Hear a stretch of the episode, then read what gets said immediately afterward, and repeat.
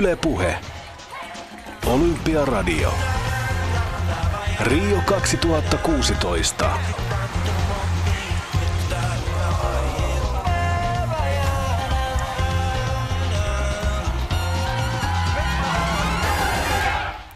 Tervetuloa mukaan tunnelmaan. Riossa ollaan 6,5 miljoonan kaupungissa, suurkaupungissa Brasiliassa, ensimmäiset kisat Etelä-Amerikassa ja Yle Puhe ja Olympiaradio ja tunnelmat. Tästä sitten lähtee liikkeelle kaikkiaan 10 500 urheilijaa, yli 200 olympiakomiteasta kamppailee 306 mitallista eniten yleisurheilussa, jossa niitä 47. Näin ovat 28 olympiakisat valmiit alkamaan illalla hienot, tai oikeastaan Suomen aikaa aamuyöstä kahden aikaan hienot avajaiset. Se on se, mitä tässä odotetaan.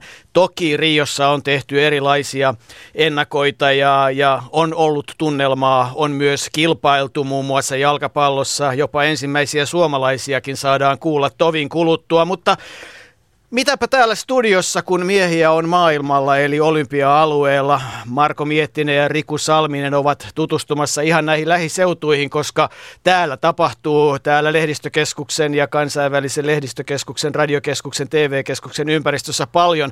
Hei, yhteys sinne. Moi Marko, missä olette? No hei Jouko, täällä näyttää aurinkoiselta. Olemme itse asiassa Olympiapuiston ihan reunimaisessa kolkassa käytännössä parkkipaikalla.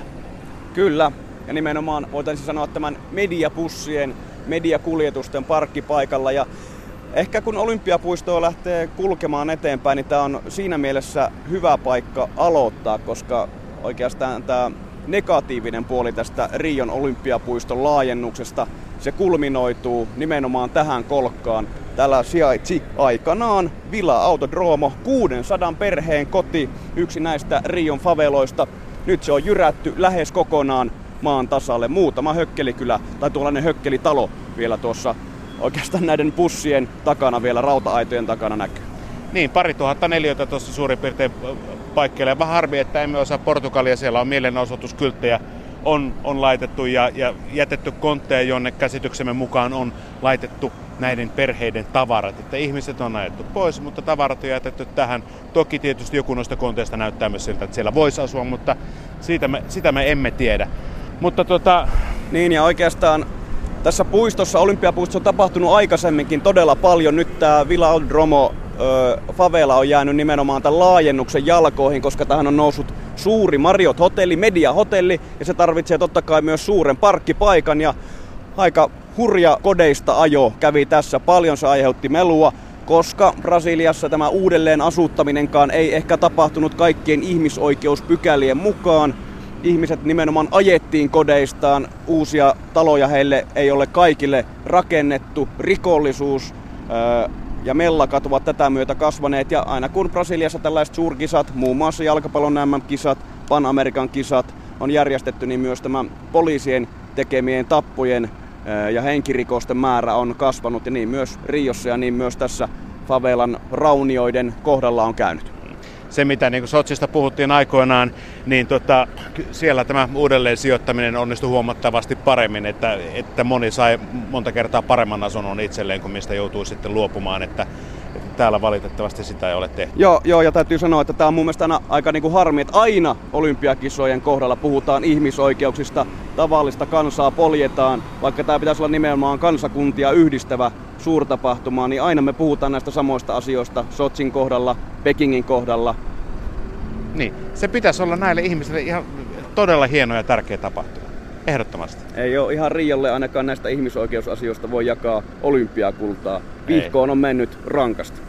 Ei pääse edes keräily eri. Niin, mutta kuten puhuttua, niin Rion olympiapuisto, se ei ole ollut mikään uusi rakennelma joka on tänne tehty vain näitä kisoja varten. Täällä on tapahtunut paljon myös aikaisemmin. Kaikesta tärkein minulle nostalginen juttu vuodelta 1980, Rock in Rio. Se oli 85. Se, 85. Se oli se ensimmäinen, se, jossa, jossa esim, silloin oli Scorpions kaikesta kovin bändi maailmassa.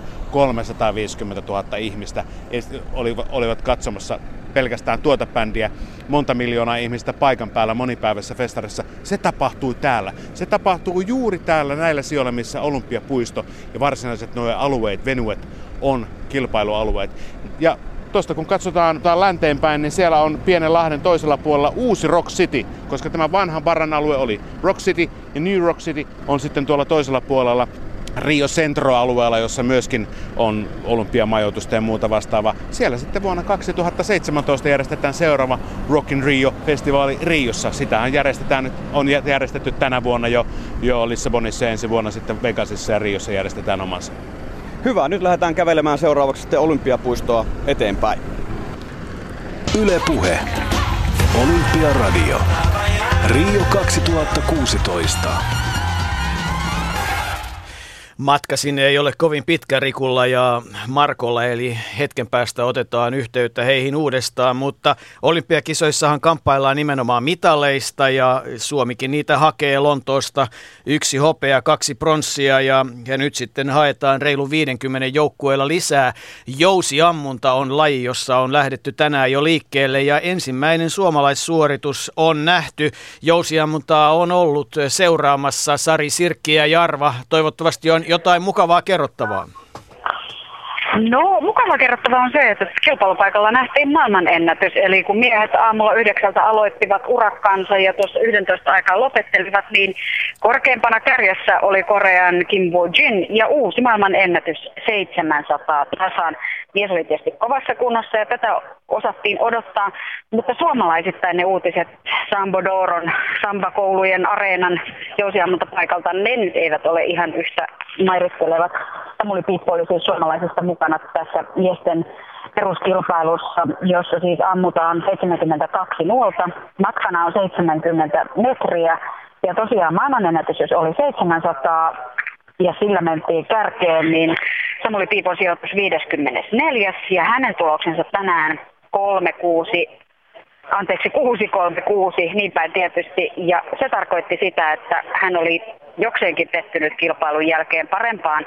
Tähdättiin parempaan, olisi ollut tämänkin kesän tulosten perusteella mahdollisuuksia, mutta ei ollut paras päivä. Näin mies itsekin sanoi, ei oikein tiennyt, että mistä se johtui.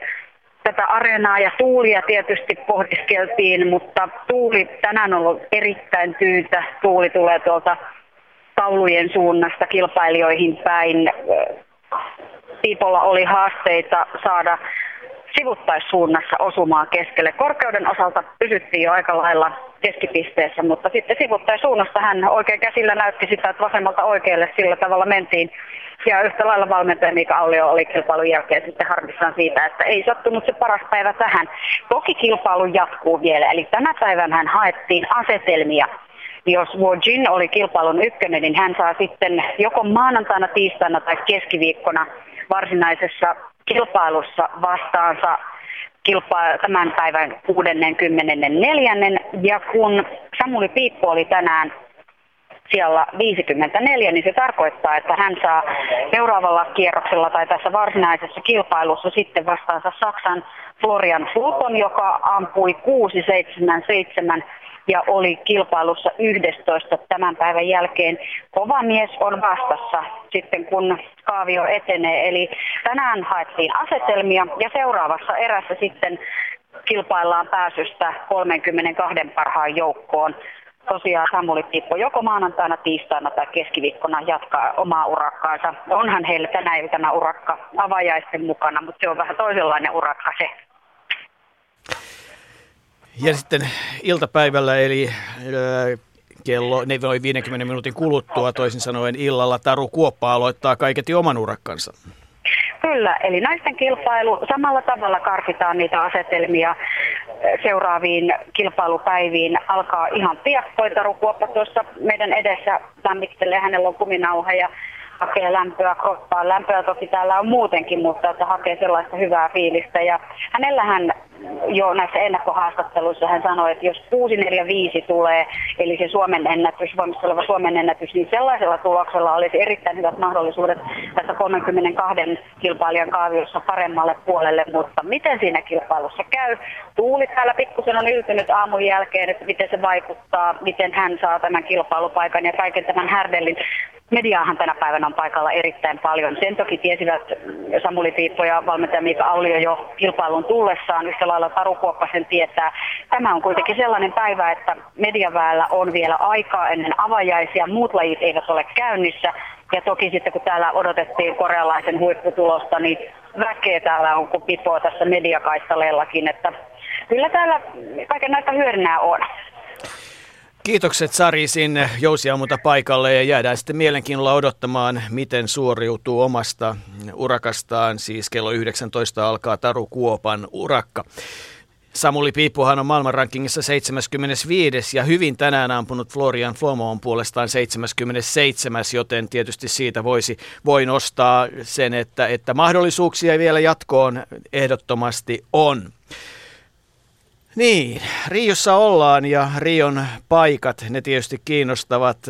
Paljon on tänne rakennettu, paljon on kyllä vanhaakin ja muun muassa Maracanã-stadionilla illalla, legendaarisella sellaisella ovat avajaiset, jotka kahdelta Suomen aikaa ovat seurattavissa. Jos joskus olympiakisoissa kannattaa valvoa, niin nyt kyllä perjantai-lauantai välistä yötä kannattaa viettää avajaisten merkeissä, mutta nyt pitäisi saada uudelleen yhteys sitten Marko Miettiseen ja Riku Salmiseen, jotka ovat liikkeellä kohti sitä olympiapuistoa. Riku Salminen, miten se matka nyt jatkuu? Ja kun hetken aikaa kävellään, niin tullaan itse asiassa tähän olympiapuistoon vähän niin kuin sisään käynnille ja ollaan myös Marko niillä jalansijoilla, missä on ennen sijannut Nelson Pikeen nimeä kantava moottorirata. F1-kisoja muun muassa ajettu. mutta, mutta ei ihan viime vuosina, että joskus 80-luvun lopussa viimeksi. Ja Keke Roosberg, eli Keek Roosberg, on ajanut täällä kaksi kertaa kakkospallille ja molemmilla kerralla hylättiin. Joo, se on tätä poliittista peliä ollut. Ei, voi, näin, no, ei näin ne no. voinut suomalaista silloin palkintapalle pää, päästään, mutta tämä on tämmöinen kolmion malli, eli, eli nyt me ollaan niinku siellä kolmion pohjalla. Miten se matemaattisin termeillä sanotaan? Kolmion pohja. niin, ja sitten kohti sitä kärkeä, kärkeä olemme matkalla. Ja tässä ihan meidän vasemmalla puolella on Rion ö, pyöräilyvelodromi, joka itse asiassa valmistui jo vuoden 2007 Pan-Amerikan kisoihin. Mutta siis pyöräily velodromin tuo päällyste, sehän on uusittu ja se on, on, on laitettu kuntoon. Mutta se tuli pikkasen kiire, sitä ei ole niin sanotusti kovasti pystytty edes ponnistamaan. Että, että, että, eli siis kilpailuja ei ole pystytty pitämään, mutta valmis se kuitenkin on. Että ensimmäinen koeponnistus on nyt sitten, kun kilpailut alkaa. Sir Bradley, Bradley Wiggins näyttää kaikille närhemunat ja niin poispäin. Minun suuri suosikkini. Ja Velodromin takana on sitten voimisteluareena, joka myöskin on noiden 2007 Pan-Amerikan kisojen perua. Ja sen takana on itse asiassa mun mielestä aika hienon näköinen vielä myöskin tätä mm-hmm. ed- näiden edellisten Etelä-Amerikan kisojen, suurkisojen yksi näyttämö. Maria Lenk areena, jossa suoritetaan uimahypyt, on vesipalloa, on synkrouintia, jne. Ja Maria Lenk on muuten ensimmäinen brasilialais- ja etelä-amerikkalaisnainen, joka on koskaan osallistunut olympiakisoihin. Se tapahtui vuonna 1932 Los Angelesissa ja lajina oli totta kai uinti. Ja tämä mutkitteleva ö, väylä, mikä tuonne kohti rantaa menee, niin sen varrella on sitten kaikki, kaikki nämä rakennukset upeasti rivissä. Ne on jotenkin niin kuin tehty mukailemaan ehkä mielestäni tätä Rion ö, vuoristokukkulajanoa, mikä täällä on, joten, joten tavallaan sitä korkeuseroa löytyy myös, löytyy myös sieltäkin. Miekkailua, voimistelua, painia, judoa, käsipalloa, niitä on tässä vasemmanpuoleisessa rivissä, kun tuonne rantaa katsoo. No ei nyt ihan silmän kantamattomia, mutta sillä tavalla, että jos me nyt lähdettäisiin juoksemaan, niin tämä lähetys olisi loppunut, kun me oltaisiin kierretty. Ja nämä ovat nimenomaan näitä uusia, uusia rakennuksia, jotka ovat rakennettu vain näitä olympiakisoja varten. Ja totta kai näiden kisojen jälkeen ne jäävät siihen ja siihen ainakin viranomaisten mukaan tulee sitten myöhemmin urheiluakatemioita nuorille. Toivottavasti näin myös tapahtuu. Ja sokerina pohjalla on sitten Handis Arena, käsipalloarena, josta on puhuttu sitä, että, että se niin kuin siirrettäisiin pois Joo. paikan päältä. Mutta taitaa olla ihan höpö, höpö puhetta sekin. No siis ainakin edelleen järjestäjät sanovat, että se puretaan neljään osaan ja sijoitetaan sitten kouluiksi jonnekin päin Brasiliaan, mutta tällaista varmistusta ei ole vielä tullut. Ja sitten vielä viimeinen areena on sitten tuo uintistadioni. Siellä muun muassa sitten suomalaisuimarit aloittavat urakkaansa. Siellä pelataan myöskin vesipalloa. Ja myös tämä on sellainen rakennus, jolla on tietynlainen tämmöinen perintö sitten. Se puretaan myöskin ja siitä tehdään sitten kaksi erillistä uimahallia. Mutta Olympiapuisto, se ei tule jäämään ihan tällaiseksi, millä, milla, millaisena me se nyt tässä nähdään. Niin, tässä on ollut oikeastaan, tässä on valtavasti erilaisia suunnitelmia. On hyvin vaikea seurata, että mikä niistä nyt sitten loppujen lopuksi toteutuu.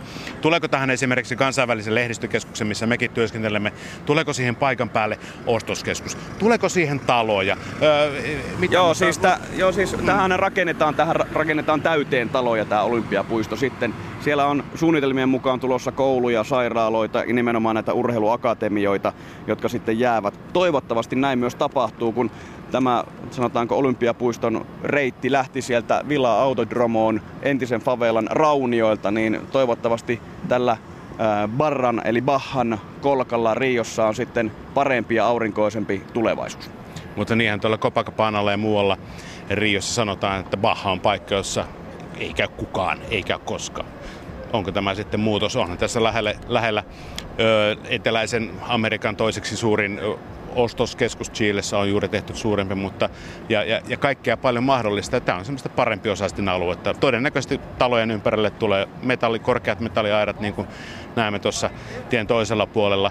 Ja siellä sitten lapset pelaavat, mutta ne pelaavat häkeissä. Ja faveloissa se lasten pelaaminen ja se riemu on, on, on hiukan toisenlaista, mutta kollega sanoi yhtenä iltana, kun tulimme ruokailusta, sanoi, että oli ne kisat missä päin maailmaa tahansa, niin aina yksi asia on, pysyy samanlaisena lapset, ne ovat samanlaisia kaikkialla maailmassa. Slogan kisojen virallinen on A New World, uusi maailma.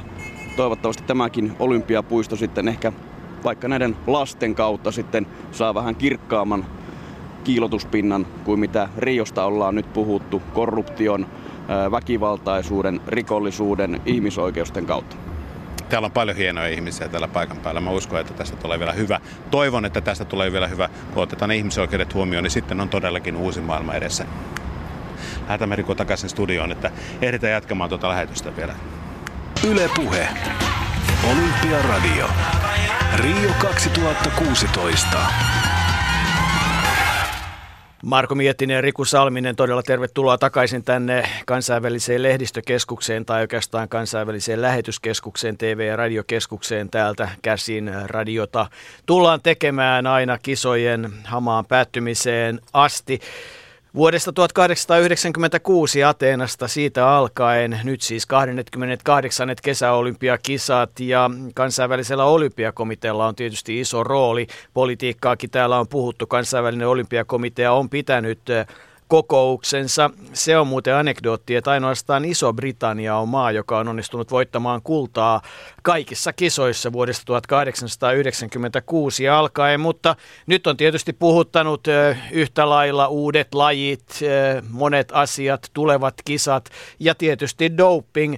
Tapasin kansainvälisen olympiakomitean kokoukseen osallistuneen ANOKin eli Association of National Olympic Committees kansallisten olympiakomiteoiden liiton hallituksen jäsenen Suomen olympiakomitean entisen puheenjohtajan Roger Talermon ja hänen kanssaan keskusteltiin jonkin aikaa siitä, että minkälainen tuo kokous, erilaiset päätökset ja tulevaisuuden kuvat olivat.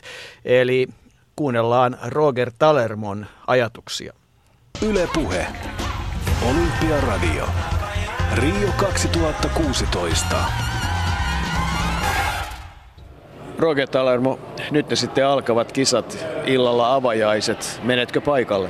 Joo, kyllä ehdottomasti olisi tarkoitus mennä ja nämä avajaisethan on aina semmoinen hieno aloitus kisoihin ja, ja yleensä aika hieno tämmöinen kulttuuriesitys paikallisista eri tavoista ja, ja, ja tapahtumista. Tuskin tämäkään tekee poikkeusta. Muutaman päivän olet ehtinyt Riossa olla. Oletko huolestunut vai pannaanko sormet ristiin? No, Tämä on äh, vaikea kysymys. Kaikki kisat aina on aina vähän myöhässä ja viime tinkaan valmistuneita. Ja, ja varmaankin Rion, kisan, Rion kisojen kohdalla on haasteet ollut selkeästi suuremmat kuin muissa, muissa kisoissa aikaisemmin. Ja, ja tota, paljon on ollut tehtävää tämän viimeisenkin viikon aikana, kun mä oon täällä nyt ollut ja seurannut, mitä on tapahtunut. Mutta järjestelytoimikunta on aika kuitenkin kovalla kädellä ottanut kiinni näistä asioista ja tekee paljon asioita ja, ja paljon alihankkijat on myöhässä omien toimituksiensa kanssa. Mutta ainakin toistaiseksi tänään viimeksi Rion järjestelytoimikunta vakuutti, että, että lähes tulkoon kaikki on kunnossa. Ei kuitenkaan ihan täysin sataprosenttisesti, mutta sanovat juuri näillä sanoilla, että lähes tulkoon kaikki on kunnossa, kun kisat alkaa. Että kyllä mä uskon, että hyvät kisat on tulossa. Niin, kyllähän jalkapallon MM-kisat saatiin pelattua ja maassa on paljon tapahtumia, eikä ne Rion karnevaalitkaan ihan pienet ole. Että periaatteessa voisi kuvitella, että tapahtuman järjestäminen sujuu. No miten sujui KK yleiskokouksen järjestelyt? Kokous sujui täysin moitteettomasti ja siinä ei ollut minkäänlaisia ongelmia mihinkään suuntaan ja, ja, ja kaikki kokousasiat saatiin käsiteltyä ja, ja, ja siinä mielessä myös brasilialaiset teki kaikki se, mitä oli, oli, olivat lupa, luvanneet. Että, että kyllä kokous sujui ihan hienosti. No kokouksessa tietysti oli muutama asia, jotka nousi esiin. Se alkoi tietysti sillä, että, että käytiin aika tiukkaa keskustelua tästä, ehkä nyt sitten voisi sanoa Venäjä-doping-tapauksesta. Millaisia ajatuksia äh, kokousta seuranneena, minkälaisia ajatuksia syntyi? Tietysti tämä on hyvin poikkeuksellinen tilanne ja, ja, ja, ja vaikea tilanne. Ja, ja tietysti Venäjä on iso maa ja paljon urheilijoita ja, ja sitten varsinkin kun päätökset syntyy näin hirveän myöhäisessä vaiheessa juuri ennen kisojen alkua, niin, niin tilanne ei missään muodossa ole helppo. Mutta mun mielestä niin, keskustelu oli hyvin rakentavaa. Käytiin puoleja vastaan erilaisista asioista, että minkä takia juuri näin päädyttiin ja ja varmasti siinä päätöksessä ensimmäisessä vaiheessa oli, oli asioita, jotka ehkä ei ollut ihan niin harkittuja kuin pitäisi olla ja sen takia myös KK teki joitain korjauksia omiin päätöksiinsä. Mutta vaikutti siltä kuitenkin, että yleiskokous oli tämän päätöksen takana lähestulkoon yks, yksimielisesti. Siellähän oli yksi henkilö, joka ei hyväksynyt tätä päätöstä. Kaikki muut äänestivät tämän päätöksen puolesta. Että siinä mielessä niin, niin varmaankin kaikista huonoistakin vaihtoehdoista, niin, niin, niin tämä oli paras. Viittaatko yhdellä henkilöllä siihen, mikä jo tiedotusvälineissäkin on noussut esiin, että Pohjois-Korean edustaja otti yllättävän ison roolin? Ei välttämättä. Tämä oli englantilainen urheilija, urheilijoiden edustaja, joka oli, oli sitä mieltä, että Venäjä olisi pitänyt sulkea kokonaan pois, pois tuota kisoista ja, ja varmaan tämän takia hän äänesti näin päin. Olisitko odottanut sitä, että, että KOK nyt tai seuraavissa yleiskokouksissaan tekisi päätöksen siitä, että ne urheilijat, jotka ovat saaneet esimerkiksi yli vuoden mittaisen kilpailukielon, eivät voi jatkossa olympiakisoihin osallistua? No itse kokouksessa ei tämmöistä suoraa ehdotusta ollut, eikä tämmöisestä käyty keskustelua. Keskusteltiin enemmän periaatteesta ja aika moni kokousosanottaja oli sitä mieltä, että epäverilaisissa keskusteluissa, että, että tämä päätös jättää venäläiset urheilijat, jotka ovat jo kärsineet tuomionsa, jättää heidät ulkopuolelle oli väärä ja epäoikeudenmukainen, kun taas sitten muista maista vastaavanlaiset henkilöt, jotka olivat kärsineet tuomionsa, niin saavat olla mukana. Tästä selvästi niin oltiin aika, aika kahta mieltä, mutta yleinen mielipide oli se, että Detaljitasolla siellä oli virheitä, mutta ylätasolla eli strategiatasolla, periaatetasolla oltiin oikealla tasolla. No mennään mukavimpiin asioihin. Tokiossa nähdään nyt sitten viisi uutta lajia, jotka on aika mielenkiintoisia eikä, eikä, eikä välttämättä kaikille ihan tuttuja. Ovatko ne sinulle tuttuja? No joo, tämä on mielenkiintoinen päätös. Ne on kaikki lait on mulle kyllä tuttuja, mutta ei välttämättä kilpailuurheiluna ja ei välttämättä ihan huipputasolla. Että kyllä mä oon ollut seuraamassa surfauskilpailuja ja, ja semmoisia löytyy erittäin korkeatasoisia, mutta esimerkiksi kiipeily on mulle semmoinen laji, jota mä oon seurannut, mutta mä en ole koskaan nähnyt siinä kilpailuja. Ja, ja tämä olikin yksi kysymys, että oliko tämä toimikunta, joka nämä lajit ehdotti ja hyväksy tavallaan sitten hallitukselle tai yleiskokoukselle päätettäväksi, olivatko he käyneet seuraamassa näitä huipputason kisoja näissä kaikissa lajeissa. Ja kyllä he väittivät, että näin olivat tehneet. Siellä on paljon kuitenkin vielä kysymyksiä. Esimerkiksi surfauksessa, lainelautailussa, niin, niin yleisökilpailussa palkitaan ensimmäinen toinen, mutta pronssimitalia ei tunneta. Eli, eli tässä oli selkeä viesti KKlta lainelautailijoille, että pitää löytää sellainen järjestely, että myös pronssimitali voidaan jakaa. Samaten äh, skateboardingissa niin, niin äh, vielä on kysymysmerkkejä tuomitsemisperiaatteesta ja siitä, että millä tavalla se tulee menemään eteenpäin. Ja mä luulen, että suurille yleisölle nämä on tuntemattomia asioita, tämä itse kilpailupuoli siitä, mutta kyllä aika monelle KK-jäsenellekin tuntuu vielä olevan aika kaukana harmauden peitossa ja ehkä se avautuu tässä, mutta päätös oli hyvä siinä mielessä, että nyt myös kesäpuolelle kesäkisoihin saadaan lajeja, jotka puhuttelee nuoria ja, ja, ja on moderneja. Eli tämmöinen vähän ehkä pölyttynyt imago, jota kesäkisoilla on, varsinkin nuorten keskuudessa, niin, niin siihen nyt tulee mun mielestä selvä parannus. Niin, se on kai selvä asia, että ei ole sattumaa, että kansainvälinen olympiakomitea lanseeraa Olympic Channel, Olympiakanavan ja, ja siihen tämä on oivaa, oivaa sisältöä, mutta Roger Talermo, onhan niin, että nämä lajit on mukana näillä näkymin nimenomaan 2020. Juuri näin. Olympiakanavaa vartenhan nämä on ehdottoman mielenkiintoisia lajeja ja ennen kaikkea, että ne myös niin kuin tuo nuoria katselijoita. Ja se on myös totta, että nämä viisi lajia, jotka nyt on valittu mukaan, niin ne ovat vain ja ainoastaan Tokiossa esillä.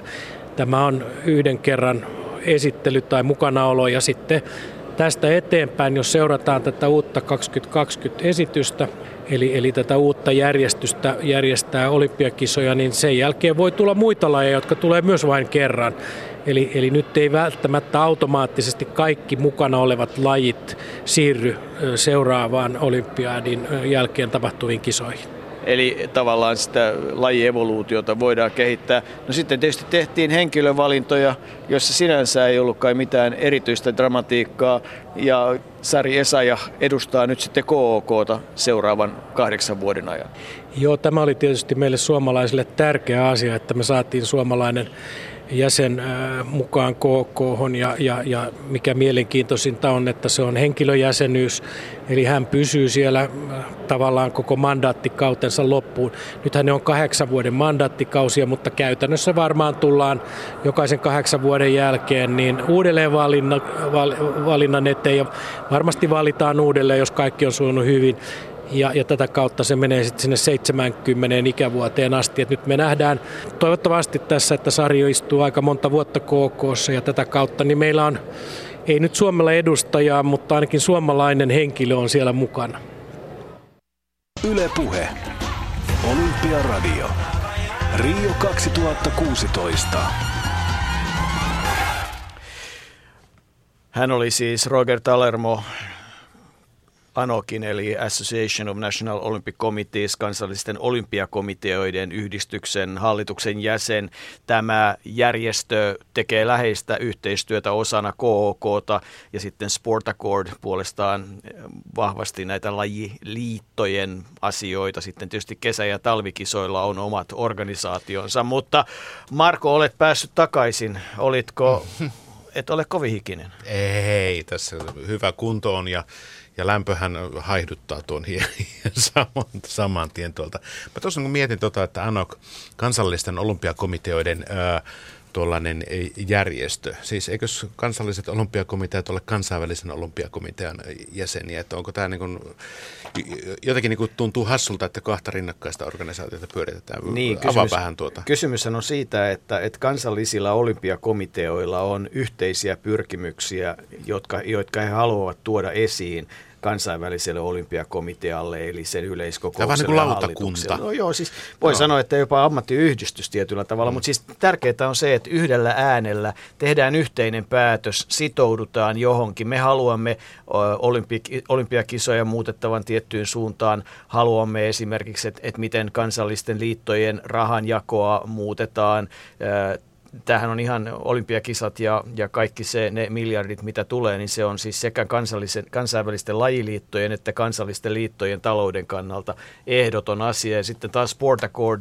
joka koki aikamoisen myllerryksen ja jonka, jonka johtoon tuli nyt sitten ää, uusi, uusi henkilö jokin aika sitten, niin, niin se puolestaan sitten pitää huolta siitä, että lajiliitot tietyllä tavalla, mutta sitten kesälajeilla ja talvilajeilla on vielä omat organisaatiot, että KK tarvitsee keskustelukumppaneita. Niin, ja ammattilaisia sinne pohjalle tekemään, tekemään valmisteluja. Ja ammattilainen on myös äh, Mika Kojonkoski. Hän on sen lisäksi, että on huippuurheiluyksikön vetäjä Suomessa, eli, eli kansallisen olympiakomitean, Suomen olympiakomitean huippuurheiluyksikön vetäjä, niin hän on tietysti täällä joukkueen johtaja, se joka viimeisenä kantaa vastuun. Ja Jari Haapala tapasi Mika Kojonkosken. Olympiajoukkojen johtaja Mika Kojonkoski, millaiset ovat tunnelmat päivä ennen avajaisia? No oikein hyvät on. Niin joukkueessa on hyvä fiilinki. Meillä on tällä hetkellä tullut noin 40 prosenttia meidän joukkueen kokonaisvahvuudesta. Ja, ja osa on mennyt suoraan Penedoon, eli tuohon yleisurheilijoiden valmistavalle kämpille, joka tästä kahden ja puolen tunnin päässä on. Um, Mutta ne urheilijat, ne joukkueet, jotka on sisällä, niin kyllä he huokuu, huokuu aika hyvää tekemisen traivoa, aika hyvää uskoa uskoa omiin mahdollisuuksiin ja mun mielestä olla valmiita niihin omiin hetkiin. Miten käytännön järjestelyt on sujuneet täällä nyt tänä aikana, kun olette olleet? No kyllä, kyllä niin kuin Brasiliassa on, on henkilökohtainenkin yllätys se, että, että täällä on paljon haasteita, että, että vaikka usko oli siihen, että että olympialaiset tullaan vetämään viimeisen päälle hyvin, niin kyllä nyt voisi jo vetää konkluusionin, että johtopäätöksen, että, että kyllä Brasilian talousvaikeudet ja sitten yhdistettynä tähän ehkä tämmöiseen etelä-amerikkalaiseen maniana meininkiin, niin kyllä tämä vähän näkyy kaikessa, että asioita on kesken, kesken ja on pientä sekamelskaa kuljetuksissa ja talojen valmiudessa ja ves, lämpimissä vesissä ja vessoissa ja siisteydessä ja niin edelleen, mutta että että jos Suomen joukko olisi huonolla, jos meidän urheilijat olisi, olisi, olisi huonosti valmistautuneet ja huonolla fiiliksellä, niin noin pääsisi vaikuttamaan. Että nyt, nyt ne on otettu hyvin piennä, piennä asioina meidän joukkueessa ja, ja sillä lailla ollaan myöskin, tai voi sanoa näin, että Leena Paavolaisen johdolla meidän kisatiimi on tehnyt kyllä rautasta työtä ympäri vuorokauden tässä puolitoista viikkoa, että asiat on saatu mahdollisimman hyvää mallia. Sanoit, että tunnelma joukkueessa on hyvä. Minkälainen se on kokonaisuudessa tuolla kisakylässä? Minkälainen fiilis siellä on? No kyllä se tietenkin on niin kansainvälisen urheilun juhlatunnelma, että kun 206 maa, kun maata kohtaa toisensa ja ollaan olympialaisissa, kyllä se, kyllä se huokuu, että ihmisillä, e, nuoret, nuoret ihmiset on tavoitelleet tulla tänne. Ja ehkä sitä kuvaa Hanna-Maria Seppälän niin kommentti yhdessä Jenna Laukkasen kanssa, kun he tuli, koska se nyt oli eilen, eilen tuolta syömästä, että he mietti siinä, että, että kun se on ikään kuin yksi kaupungin osa, jonka läpi he käveli siinä, että voi kun oikea elämäkin ja oikea maailma olisi tämän näköinen, että ihmiset on hyvällä tuulella, ihmiset on urheiluvaatteissa, ihmiset on terveen näköisiä ja niin edelleen. Lontoosta kolme mitalia, seitsemän pistesiä ja tietysti sitä lähdetään vahvasti nyt täältä parantamaan.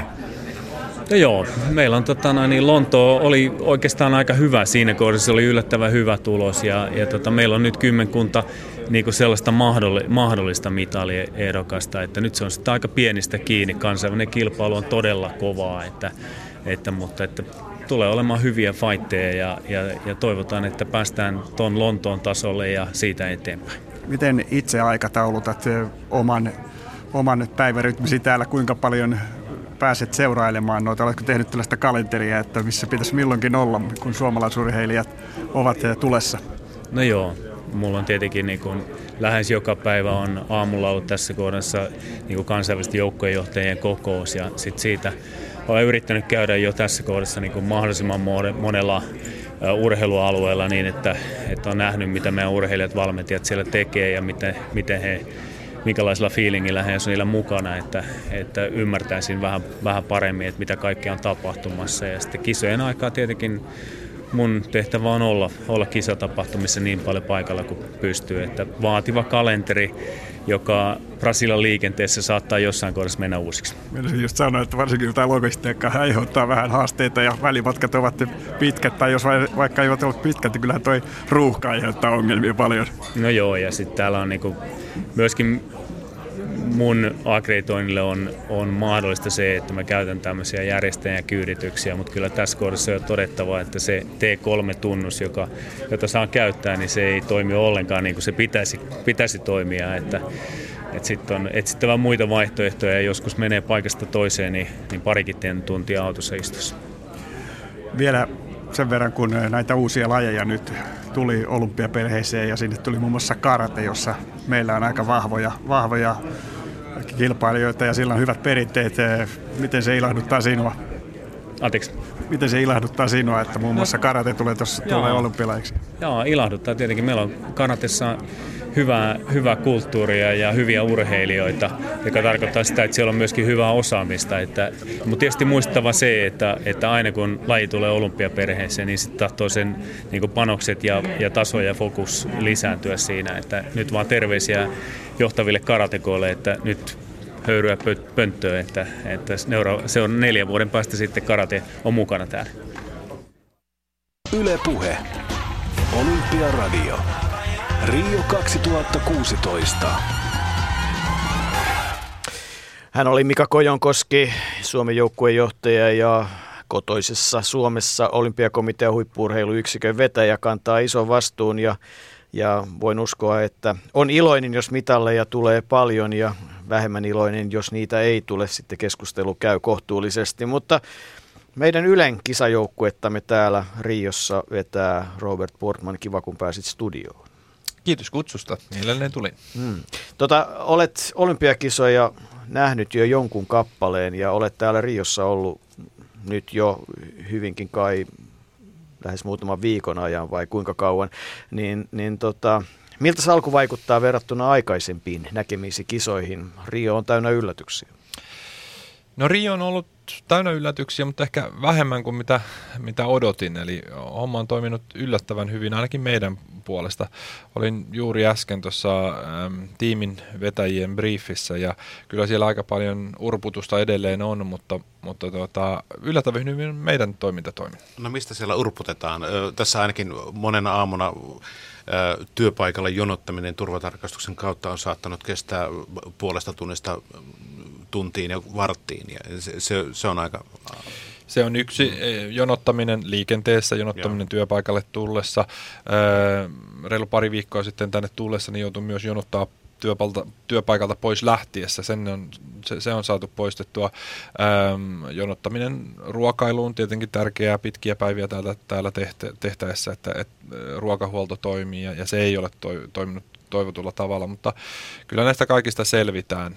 Öm, se, mikä on, oli tänään monen huolena, oli ehkä enemmän teknisluonteesta ja painotteista, eli, eli yhteyksiä eri, eri haastattelupaikkoihin ja, ja selostuspaikkoihin ja niin edelleen. Tämä on ollut haaste. Niin meillähän kävi tuolla Copacabana päässä hyvin mielenkiintoinen episodi tuosta äh, meidän omasta langattomasta yhteydestä. Ja, ja, ja siellä Kimi meidän vastaava, vastaava linkkimiehemme sitten kävi niin sanotusti taistelun David vastaan Goliat tyyl- ja voitti sen. Ja voitti sen nimenomaan. Kerro tästä hiukan. Joo, eli, eli siinä kävi niin, että ihan... Ähm, puskista niin sanotusti tuli yhtäkkiä joku meidän, meidän taajuuksille. No, meillä oli myönnetty taajuus Brasilian viranomaisten toimesta ja, ja käytimme sitä sitten tämmöiseen langattoman kuvan siirtoon sieltä rannalta. Ja aivan meidän urheiluruudun sunnuntain vedon jälkeen niin sinne pamahtikin äh, joku muu sille samalle taajuudelle. Tarkoittaa sitä, että kuvat eivät olisi Suomeen tulleet. Ähm, päivien selvittelyn jälkeen kävi ilmi, että äh, amerikkalainen jätti äh, NBC, joka on, on, on olympialaisten suurin maksaja ja suurin mm. toimija, niin, niin oli kaapannut tämän äh, frekvenssin, en tiedä puolivahingossa vai, vai tahallisesti, mutta joka tapauksessa joutui perääntymään, koska se meille oli myönnetty, joten nyt, nyt Copacabanan yhteyden pitäisi toimia niin kuin, niin kuin on sovittu. Äh, onko se sattumaa hyvää tuuria kokemusta, että nyt kun katsoo näitä meidän vaikkapa tiloja täällä, niin, niin aika pieneen tilaan on saatu aika hyvät työolosuhteet. Ja sitten kun katsoo niitä kuvia, mitä tulee sieltä Kopakavanalta, niin aika, aika makeata kuvaa saadaan aikaa. Oliko meillä hyvä onni vai oltiinko me vain ajoissa liikkeellä vai ollaanko me osaavia? Varmaan jonkinnäköinen yhdistelmä niitä kaikkia, äh, rohkenen sanoa. Ähm, ei sitä pelkällä tuurilla tämmöisiin kisoihin pysty menemään. Se vaatii valmistelua ja se vaatii hyviä yhteyksiä, se vaatii suhdetoimintaa, se, se vaatii sinnikkyyttä ja, ja kaikesta siitä niin toivottavasti suomalainen veronmaksaja saa kohta nauttia. Robe, mitäs tämä turvallisuus? Se on, se on puhuttanut, se puhuttaa kotimaassa, se puhuttaa kaikkialla, kaikkialla maailmassa. Viime, viime päivinä on, on, on ikäviä uutisia kantautunut tästä ihan lähistöltäkin. Ää, esimerkiksi tämä ampumistapaus, joka näin niin kuin maalikon silmin tuntuu, että se, se ei ole mikään summa mutikassa tehty ryöstöyritys, vaan ihan, ihan tiettyä persoonaa tehty, mm. ko, kohtaan tehty hyökkäys. Ää, mutta esimerkiksi niin me, jotka täällä olemme jonkun aikaa olleet, niin olemme kuitenkin kokeneet olomme ihan, ihan turvalliseksi täällä, mutta Joo, tämä on, tämä, turvallisuusasiat pitää ottaa suurimmalla mahdollisella vakavuudella ja siihen olemme valmistautuneet ja olemme my- myös teitä tästä asiasta varoitelleet ja briefanneet ja, ja nyt nämä meidän paikalliset turvamiehet, fixerit, niin, niin sanoivat, että kyllä Riossa pärjää, kunhan don't be stupid, eli mm. älä ole tyhmä, niin, niin pät, pärjää hyvin pitkälle. Saattaa tietenkin olla, että, että joutuu silti ryöstön tai jonkun muun kohteeksi, mutta aika paljon pystyy välttelemään sitä riskiä olemalla viisas, viisas täällä. Ja tuota, olen itse täällä käynyt nyt kol, kolmen vuoden ajan useamman kerran. En ole kertaakaan kokenut itseäni uhatuksi tai, tai ollut tilanteita edessä. Luottokortti on toki kopioitu useamman mm. kerran monenkin toimesta ja, ja tämmöistä täällä on, mutta, mutta en, en koe, ja etenkin tämä ympäristö, missä nyt toimitaan, niin tuntuu aika turvalliselta. Ehkä sinä tuollaisena vaaleana sinisilmäisenä skandinaavina sopeudut tähän joukkoon aika yllättävän hyvin. niin, kyllä en tämä, tiedä onko hyötyä vai haittaa, mutta näillä mennään. Mutta kyllä tämä turvallisuusuhka on, on ihan todellinen. Eilen illalla, kun olin tapaamassa tuttuja ja, ja, ja syömässä illalla, niin kerrottiin tarina tarina, missä kaksi autoa, kun kuljettajat ei välttämättä kuitenkaan sitten, jotka olympiaorganisaatio ja kansainväliselle olympiakomiteallekin on tarjottu, eivät tunne aluetta, niin saattaa pikkusen osua harhaan ja siitä voi olla seurauksena, tämä on tosi tarina, että yksi yllättää joukko moottoripyörä gangstereita, niin voisi sanoa. Ensin näyttää takalistoaan ja kansainvälisiä käsimerkkejä ja, ja seuraavassa vaiheessa rupeaa ajelemaan autojen ympärillä ja, ja, ja tota, et, et niin kun tilanne voi olla hyvin uhkaava, että ei kannata todellakaan lähteä leikkimään. Joo, kyllä täällä on, äh, kannattaa olla varovainen ja semmoinen Ähm, hy- hyvä sääntö on, että jos, jos Riossa kipua ylämäkeen, niin pitää tietää minne on menossa tai, tai tietää mitä on tekemässä, koska on hyvin todennäköistä, että silloin on, on kiipeämässä favelaan. Nyt on joitain lähetyksiä tehty ja kilpailutkin suomalaisittain on alkanut. Miltä näyttää? Urakkaa on jäljellä siis noin 3295 tuntia. Mi- mi- oletko tyytyväinen tähän mm. mennessä viiteen ensimmäiseen tai viiteen kymmeneen, miten vaan? Olen tyytyväinen. Koneistomme on, on, on saatu hyvin käyntiin ja tässä itse asiassa meille sopii aivan, aivan hyvin, että on tämmöinen pieni pehmeä harjoitus, harjoitusaloitus, mutta tänään hän on täysin rähinä päällä ja, ja tuota, olen tyytyväinen. Meillä on hyvä, hyvät valmistelut ja olen aika varma siitä, että näiden kahden viikon aikana niin, niin pystymme hyvän, hyvän olympialaiskokemuksen suomalaisille tarjoamaan. Niin, 255 tuntia vuorokaudessa, niin kuin se oli joku laskenut, että, me, että meiltä tulee tätä tavaraa Yle Puheen puolella 18 tuntia vuorokaudessa lähetystä, Yle TV 2 24 tuntia on, on Olympiakanava Pikku Kakkonen siirretty Yle TV yhdelle. Tämä on hyvin tärkeä tieto. Ja, ja, ja sitten tietysti Rio Areena. Aika Aikamoinen pitää olla, jos kaiken, kaiken meinaa läpi katsoa. Onko se joulu jo silloin, kun on kaikki katsottu? No niin kai se on, tai ehkä e, seuraavat olympiakisat, mutta tota, puhuin aamulla lasteni kanssa, jotka ovat kyllä tästä, tästä vaihtoehtojen tulvassa hyvin mielissään ja, ja vaikuttaa siltä, että he ainakin tulevat kuluttamaan olympiakisoja hyvinkin paljon tulevat, niin, tulevat niin, Apsia. Niin, niin, lapsia, apsia, niin, apsia varmasti kyllä, pääasiassa ja, ja tuota, mm. koulun alat, alettua, niin sitten en tiedä mitä kautta. Edessä on siis äh, aikamoiset kisat. Äh, olen monta kertaa sanonut, että, että kansainvälisen olympiakomitean johto joskus totesi vuosia sitten, että voi kun avajaiset onnistuisivat, niin sitten voisi sanoa, että puolet kisoista on onnistunut. Äh, olet nähnyt monet avajaiset. Sykähdyttääkö ne aina? Kyllä ne sykähdyttää. Ne on, niissä aina muistetaan jotain, jotain erikoista ja uskoisin, että tämän illan spektaakkeli sen verran, mitä olen ennakkoon ehtinyt katsella ja, ja tuota, toissapäivänä näiden ohjaajien esityksen kuulin, niin, niin on hy- hieno ja bra- erittäin brasilialainen show, jossa on myös yleismaailmallisia viestejä, ää, suvaitsevaisuus ja, ja, ja luonnon lu- luontoarvot hyvinkin arvossaan, joten uskon, että nämä Rionavajaiset muistetaan siitä. Ja kuka sen kissan hännän nostaa, ellei kissa itse? Roope, äh, meillä on myös Ylen porukkaa täällä kansainvälisissä tehtävissä. Teemme, teemme paljon muutakin kuin, kuin pelkästään tätä omaa lähetystä Suomeen. Näin on. Meillä on siis, teemme tältä kahta asiaa.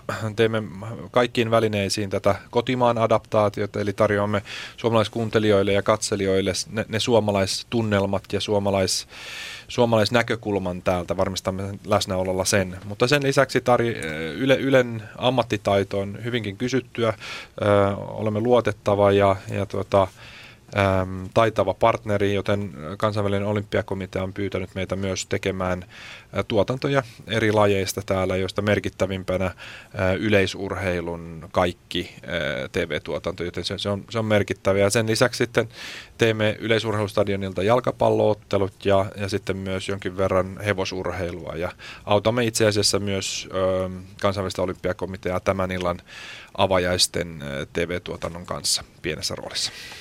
Roope, mitalleja täällä jaetaan 306 kilpailussa, niistä 47 yleisurheilussa. Nyt leikitään semmoista leikkiä, että sulle syntyisi kolme sellaista hetkiä, jolloin voisit valita, mitä haluaisit mennä katsomaan. Jos sun pitäisi noista 306 valita kolme, niin mitä lähtisit katsomaan?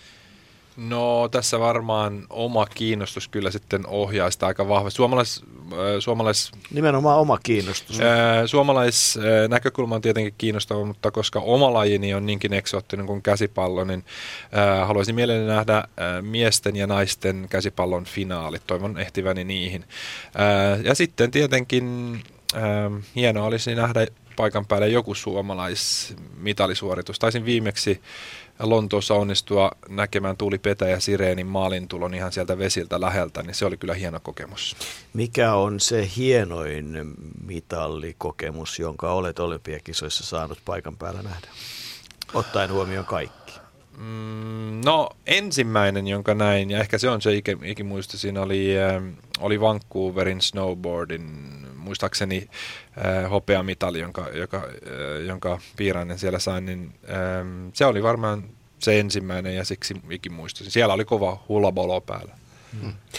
Roger Tallenmo sanoi tuossa, että, että kun hänen kanssaan keskusteltiin, että nyt kun tulee uusia lajeja ja, ja KOK on pakko ottaa huomioon se, että, että kyllä tietysti liikkeen pitää pysyä mukana ja uudistua. Ja nyt viisi lajia Tokiossa niin sanotusti one shot deal kertaalleen mukana karate, seinäkilpeily, surfing, skeittaus, baseball, softball. Mitä mieltä olet tästä linjauksesta ja siitä, että esimerkiksi Olympiakanava tulee pitämään olympiavärejä ja olympiarenkaiden välejä yllä jatkossa?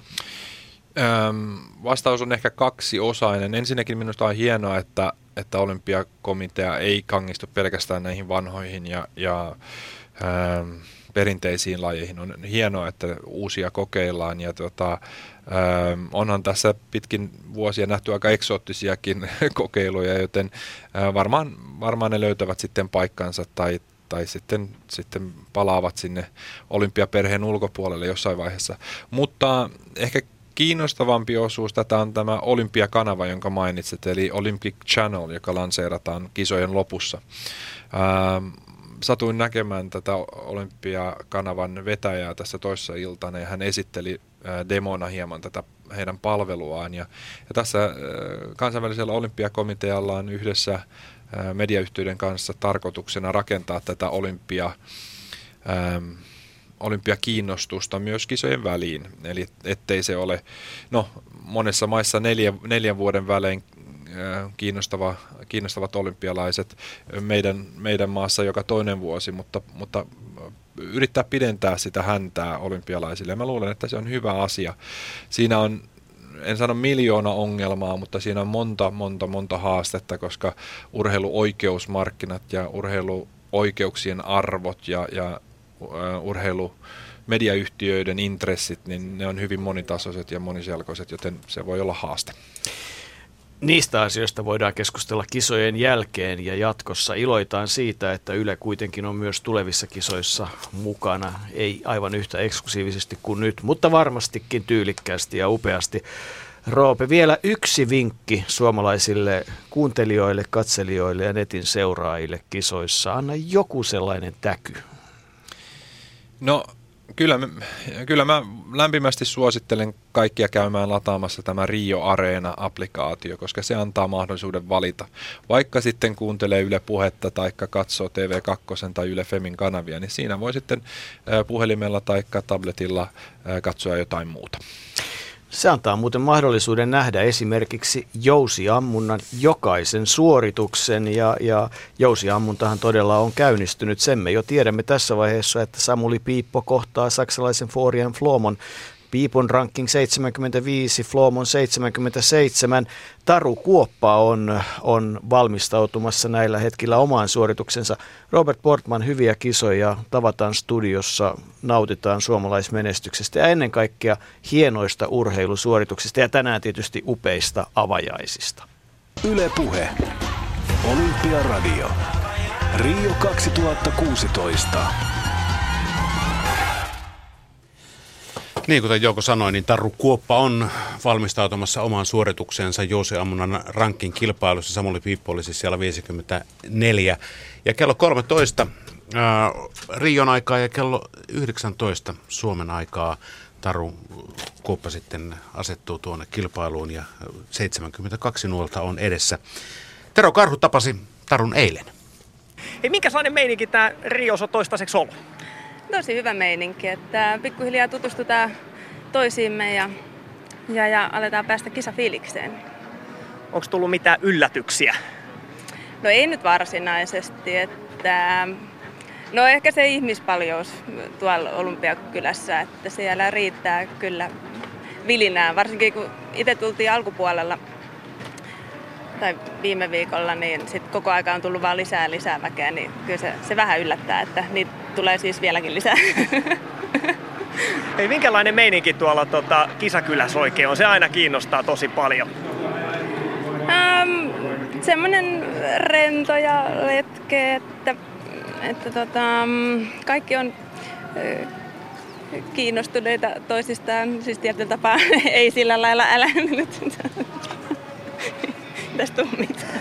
Tästä tulee aivan mahtavaa haastattelu. Kehen sä oot tutustunut? En mä oo tutustunut kehenkään kyllä vielä. Okei, okay, minkälainen fiilis Suomen jengissä on? Meillä on hyvä fiilis siellä. Paljon uusia kasvoja, itselle tuntemattomia tyyppejä, että on, on nyt päässyt tutustumaan ja vähän kuulee, että mitä, mitä he tekevät ja milloin heillä alkaa ja, ja, ja tutustuu muutenkin ihmisiin. Kivoja tyyppejä. Hei, mennään sitten tähän itse kisaan. Eroks tämä millä lailla muista kilpailuista nämä olympialaiset?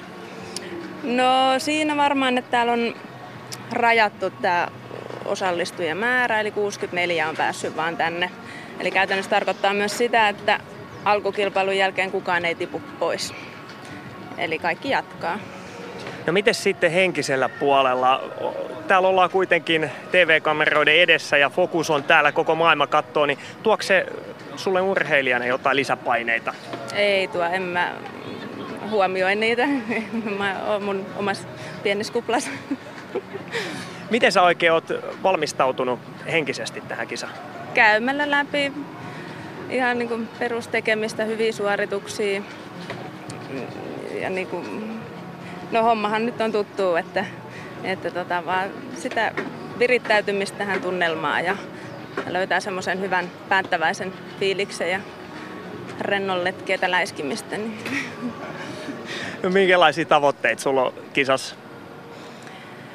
Um, mä oon aika semmoinen, äh, niinku, miten se nyt sanotaan, suorituskesken, siis sillä tapaa, että kun ammunta tuntuu hyvältä, niin sillä ei ole väliä, että miten menee siis periaatteessa, että kunhan mä oon tyytyväinen mun ammuntaan, niin sit, sit mä voin olla myös tyytyväinen koko kisaan tietyllä tapaa. Mutta kyllä mä sitten oon ajatellut, että 16 joukkoa on niinku ihan realistiset tavoitteet kyllä. Että. Mutta täällä nyt pitää mennä sit otteluissa matsi kerrallaan, että ei voi ajatella yhtään pidemmälle. Hei, miten se ammunta sulla on sitten tuntunut täällä? Täällä on aika upeat puitteet. Miten kulkee just nyt? Just nyt, no tänään en ole päässyt vielä ampumaan, mutta tota, sanotaan, että kyllä tuossa alku, alkupäivät oli vähän semmoista tahmeeta, että tietysti toi pitkä matkustus tekee ja vähän sairastellut, niin, niin on, on myös sitten tekemisessä näkynyt, mutta kyllä tässä nyt, nyt aletaan niin kuin pikkuhiljaa. Hyvä tulee. Ei, minkälaista sairastelua sulla on ollut? Siis mulla tuli joku ihan iho reaktio nokkosihottumaan jostain. En oikein tarkalleen tiedä, mitä voi olla eksoottinen kuova, mitä en ole ennen tuoreena syönyt, niin ehkä e, mahdollisesti en tiedä. Muun muassa. Mitä mieltä sä oot tästä kisa-areenasta? Tämähän on Oskar Niemeyrin suunnittelema upea, upea paikka Rio Karnevaaleihin. Minkälaista täällä on ampua? On hienoa ampua. Tota, Tämä on aika pieni tai tiivis paikka sillä, että yleensä jos ajatellaan, että kisoja ammutaan semmoisilla jalkapallokentillä tai muu suuri AG-laakekenttä, niin, niin, niin tämä on siis tietyllä tapaa suojassa ja tuuli pääsee vaan tosiaan taustojen takaa puhaltaa. Että, et, joo, mutta ihan vaikuttaa kyllä. Siis tosi komea. Tosi komea on ja kohta alkaa tapahtua ja, ja tietysti miesten kilpailussa oli nähtävissä se, että varsin eri tasoiset ampujat ampuivat ikään kuin heikommaksi rankatut hyviä tuloksia ja paremmaksi rankatut heikompia tuloksia. Et, et varmastikin siellä tässä vaiheessa vielä haetaan vähän niitä asetelmia. Ennen kuin siirrytään uima-altaaseen tai uinnin pariin, niin Marko, esitän sinulle no kysymyksen. Niin, mä aina pelottaa tämmöiset ennen kuin niin kysymyksen, ja jos tiedät siihen vastauksen, mm. niin, niin tarjoan sinulle illallisen, eli susipaikassa en tarjoa. Okay. olympiakisoissa tehdään aina kaikenlaisia ennätyksiä, tehdään historiaa. Joo, en tiedä. No sanon sinulle, että jos sanon sinulle, ketä ovat Nino Savanche ja Chotne Maharavaniani, niin mistä on kysymys? Mm, no, todennäköisesti Öö, mm, pakolaislipun alla. Öö, taistelevista Ei. Kysymyksessä on urheiluhistoriaa, nimittäin ensimmäisen kerran äiti ja poika kilpailevat samoissa kisoissa. Juuri tuli tieto, että tämä Aha. georgialainen äiti ja hänen poikansa molemmat osallistuvat ammuntaan. Näin ei ole koskaan olympiakisoissa aikaisemmin samoissa onko kisoissa ollut, Onko ollut niin kuin, minkälaista tämmöistä vanhempien suhdetta muuten? Varmasti on ollut, mutta älä kysy niitä minulta, en, en osaa vastata siihen. Mennään uima-altaaseen. Tämä on kuitenkin pieni anekdootti siitä, siitä tietotulvasta, jota kaiken aikaa esimerkiksi mm-hmm. meille tänne eteen tulee. Mielenkiintoisia asioita, vaikka kuinka paljon surullisiakin asioita on kuulunut. Nimittäin marokolainen olympia nyrkkeilijä on pidätetty ö, sen takia, että hän on sexual assault kaksi brasilialaista siivoojaa, eli, eli käyttäytynyt heitä kohtaan hävyttömästi ja törkeästi, eli toisena hyökännyt kilkkua, ahdistellut seksuaalisesti. Tämä kuvaa hyvin sitä, että ollaan Urheilijat eivät ole sen kummallisia kuin ketkään muutkaan. Typeryyksiä tapahtuu myös rikoksia, mutta joka tapauksessa uinti on jälleen kerran yksi iso laji suomalaisittain ja, ja nyt siitä varmaan voidaan osoittaa, myös odottaa menestystä. Jari Haapala tapasi Vesa Hanskin ja he ennakoivat, miten suomalaiset tulevat uinnin osalta pärjäämään. Heti lauantaina, kun kilpailut lähtevät käyntiin, niin siellä on meillä Matias Koski ja Matti Matson uimassa ja Tanja Kyljänen myöskin.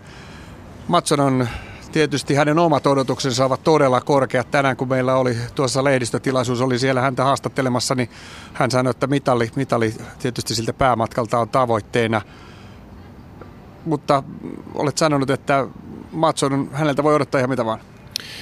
No Matilta voi odottaa kyllä ihan mitä vaan, että hänen kuntonsa yleensä pysyy piilossa tässä keskiharjoituskauden ja saattaa olla kaukana tuloksistaan, mutta nuo EM-uunit, missä hän oli viides tuossa toukokuussa, niin antoi kyllä semmoista suuntaa, että, että sieltä on sekuntia vielä lähdössä pois.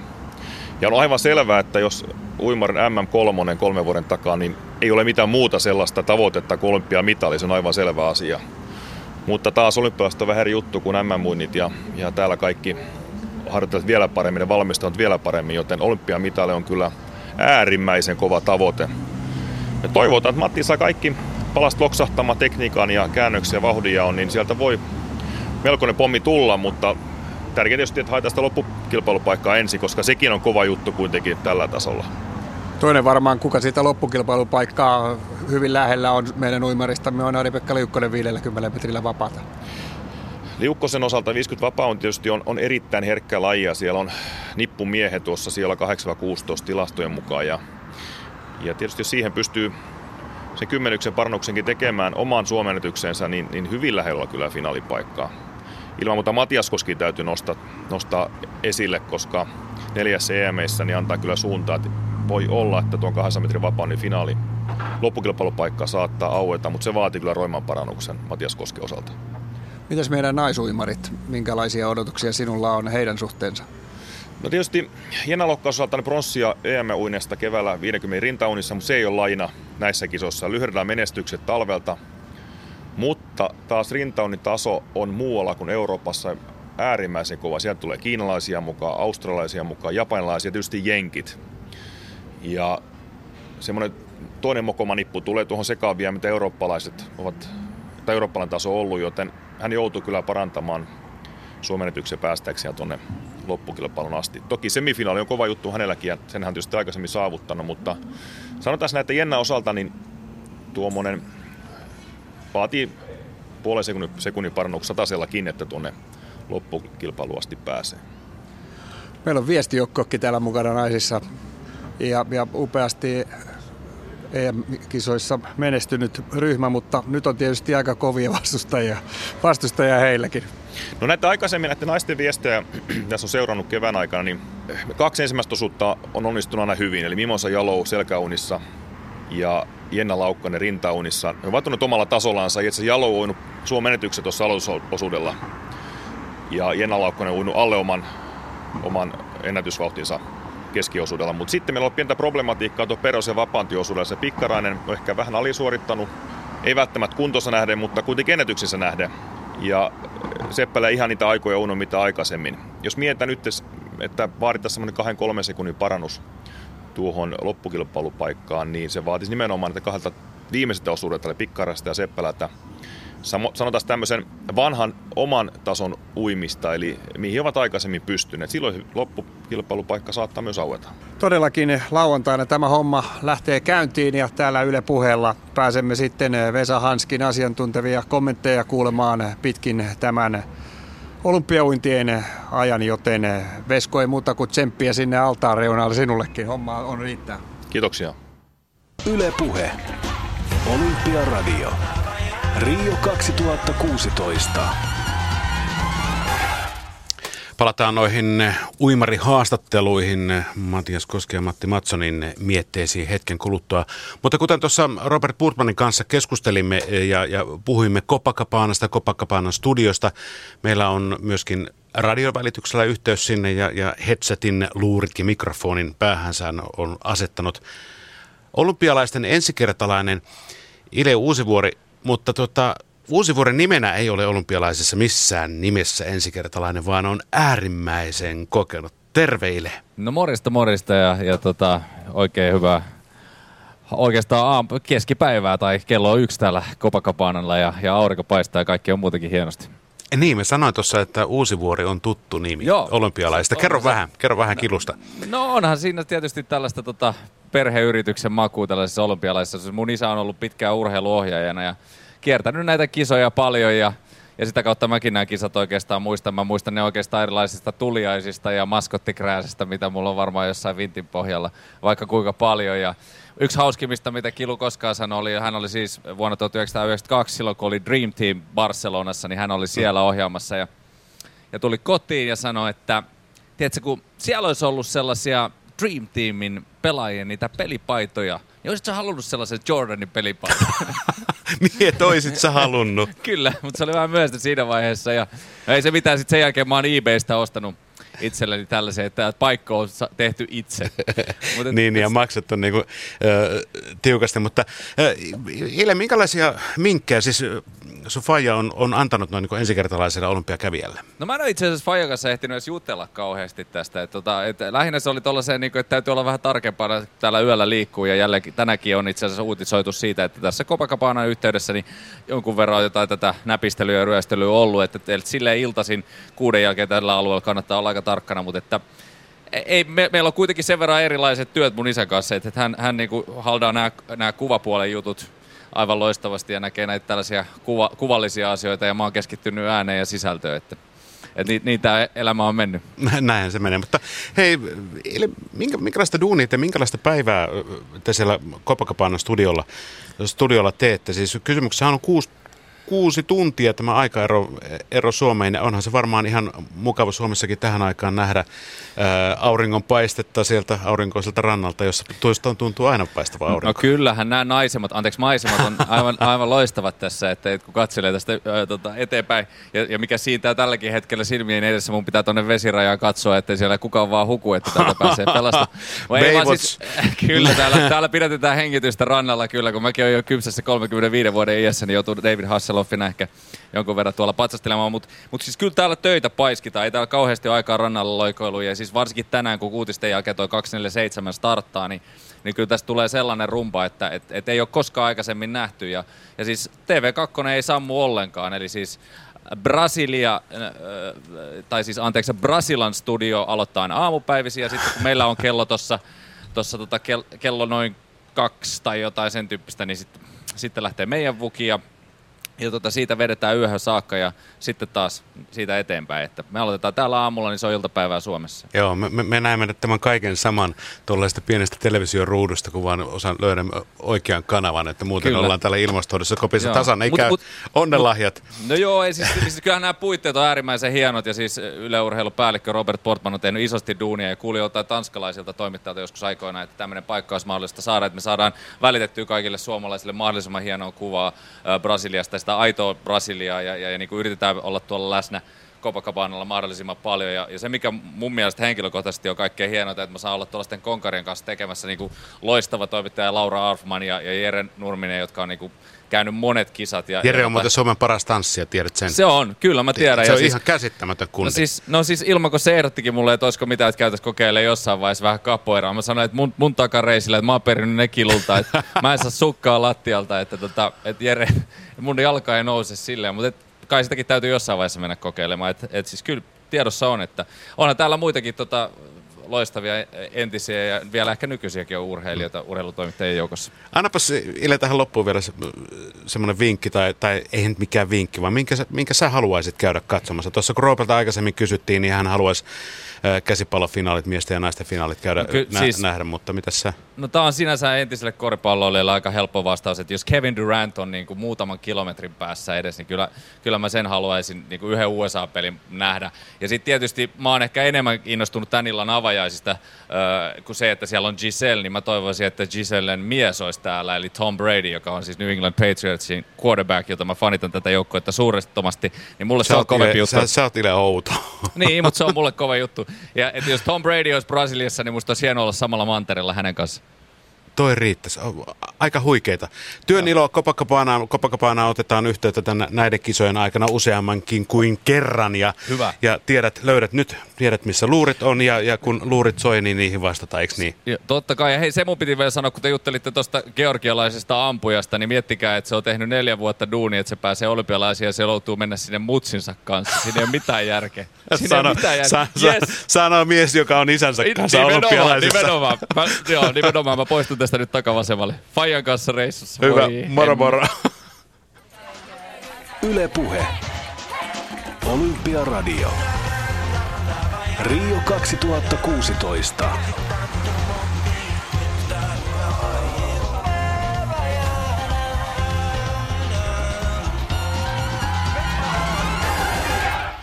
Tiedätkö, kuka on Oscar Smith?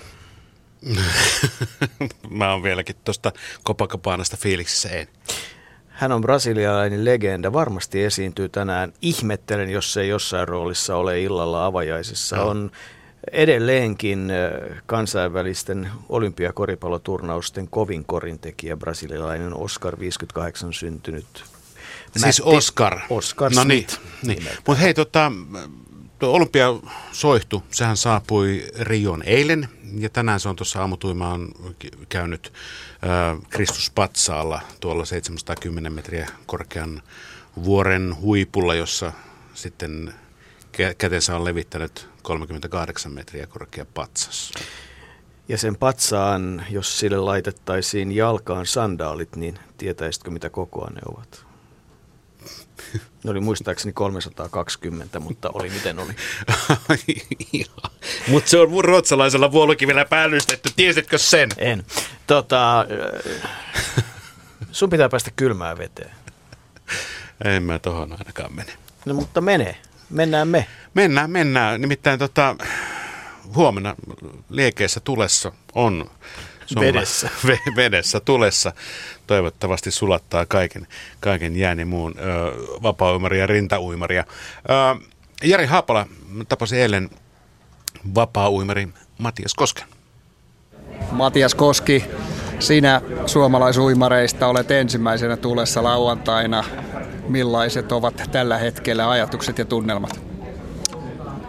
Hyvillä fiiliksellä mennään kisamaan, että treenit on sujunut tosi hyvin, että odotukset on ihan hyviä näihin kisoihin. 400 vapaalla aloitetaan, mutta sitten sulla on sunnuntaina jo siinä 200kin, eli tota, on aikamoinen urakka tuossa heti kättelyssä.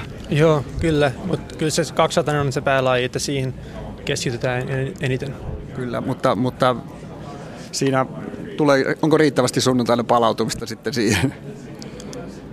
No katsotaan, se riippuu myös, jos siinä 400 mennään finaaliin illalla, että mutta kyllä mä luulen, että se riittää se palautuminen. Millaiset tavoitteet sinulla on tuolle 200 metrille? No, tavoitteet on ää, tota, ennätysten parannuksesta ja sitten semeihin ja sitten jos riittää niin finaaleihin. Milloin tulit tänne ja miten olet viihtynyt täällä Riossa toistaiseksi? Tulin paikalle tiistaina ja on ihan hyvin viihtynyt. Olympia kyllä on tosi, tosi hieno ja rauhallinen, että kaikki on sujunut tosi hyvin. Entä harjoittelu, millaista se on ollut nyt äh, tässä viime aikoina sinun osaltasi? On ollut tosi hyvä, että nyt eh, tota, vi, viimeisen viikon aikana on ollut vähän niin kuin kevyempiä treenejä, että, että se on auttanut tosi paljon niin kuin siinä tunnelmaan. Paljon on puhuttu, että kun sinä tuolla Yhdysvalloissa asustelet ja, ja, ja siellä treenaat, niin ne treeni, treenimäärät ovat olleet valtaisia, mutta nyt tietysti tässä kun herkistellään, niin ei ole enää sellaisia määriä pystynyt päivässä uimaan. Joo, ei ollut, että kun sanoin, että nyt herkistely kun alkaa, niin se määrä putoo reilusti, että ehtii palautua just ennen sitä kisaa. Miten noi harjoituspaikat täällä, oletko päässyt tutustumaan jo tuohon varsinaiseen kilpailuhalliin ja, ja kuinka paljon siellä pääsee treenaamaan ja missä muualla te harjoittelette? Joo, että on päässyt kisa-altaaseelle ja siellä on myös Verallas. Sitten siellä Olympiakylän lähellä, siellä Olympic Parkissa on kans kaksi hallia. Eli sitä on, on paljon tilaa niin kuin treenaa, että sitä aina löytyy. Minkälaiset ovat tällä hetkellä tunnelmat? Teillä on aika iso joukkue kuitenkin uintiporukassa. Siinä tsemppaillaan tietysti ja kannustetaan toista, mutta millainen tunnelma on tällä hetkellä joukkueessa kokonaisuutena? On tosi hyvät tunnelmat ja se tota, on tosi hienoa nähdä, että on näin monta suomalaista niin kuin verrattuna Lontooseen, että on mukana näin monta kavereita. On to, tosi hienoa. No, mikä on se tavo- tai se tulos, mihin olet tyytyväinen tuossa päämatkallasi? No just se Lontoon tulos EMissä, että oli neljäs SC-ajalla, että se oli, se oli hyvä tulos mulle. Ja se pitäisi puristaa vielä vähän alemmas varmaan. Joo, kyllä. Se on tavoite. Miten jatkuu nyt tästä sitten keskittyminen tuohon lauantain ensimmäiseen starttiin, kun pääset täältä lehdistötilaisuudesta pois? Joo, no täältä mennään suoraan reeneihin ja sitten takas kisakylä ihan vaan rahoittamaan ja sitten illalla taas reeneihin ja sitten huomenna shaveaukset ja valmistelu kisoihin se, seuraavana aamulla. Onko toiminut kaikki hyvin täällä, logistiikka ja, ja, ja muuten, onko sulla ollut mitään vaikeuksia, matkalaukut tuli ajoissa vai, vai onko ollut jotain ongelmia sellaisia, jotka vois vaikuttaa vähän mielialaan vaikkapa? Ei ole, että kaikki matkat meni tosi hyvin. Mä lensin tuon isken kanssa Atlantan, tota, Maimin kautta tänne Atlantasta.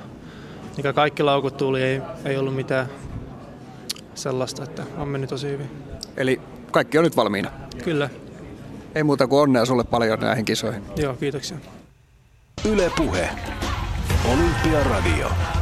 Rio 2016.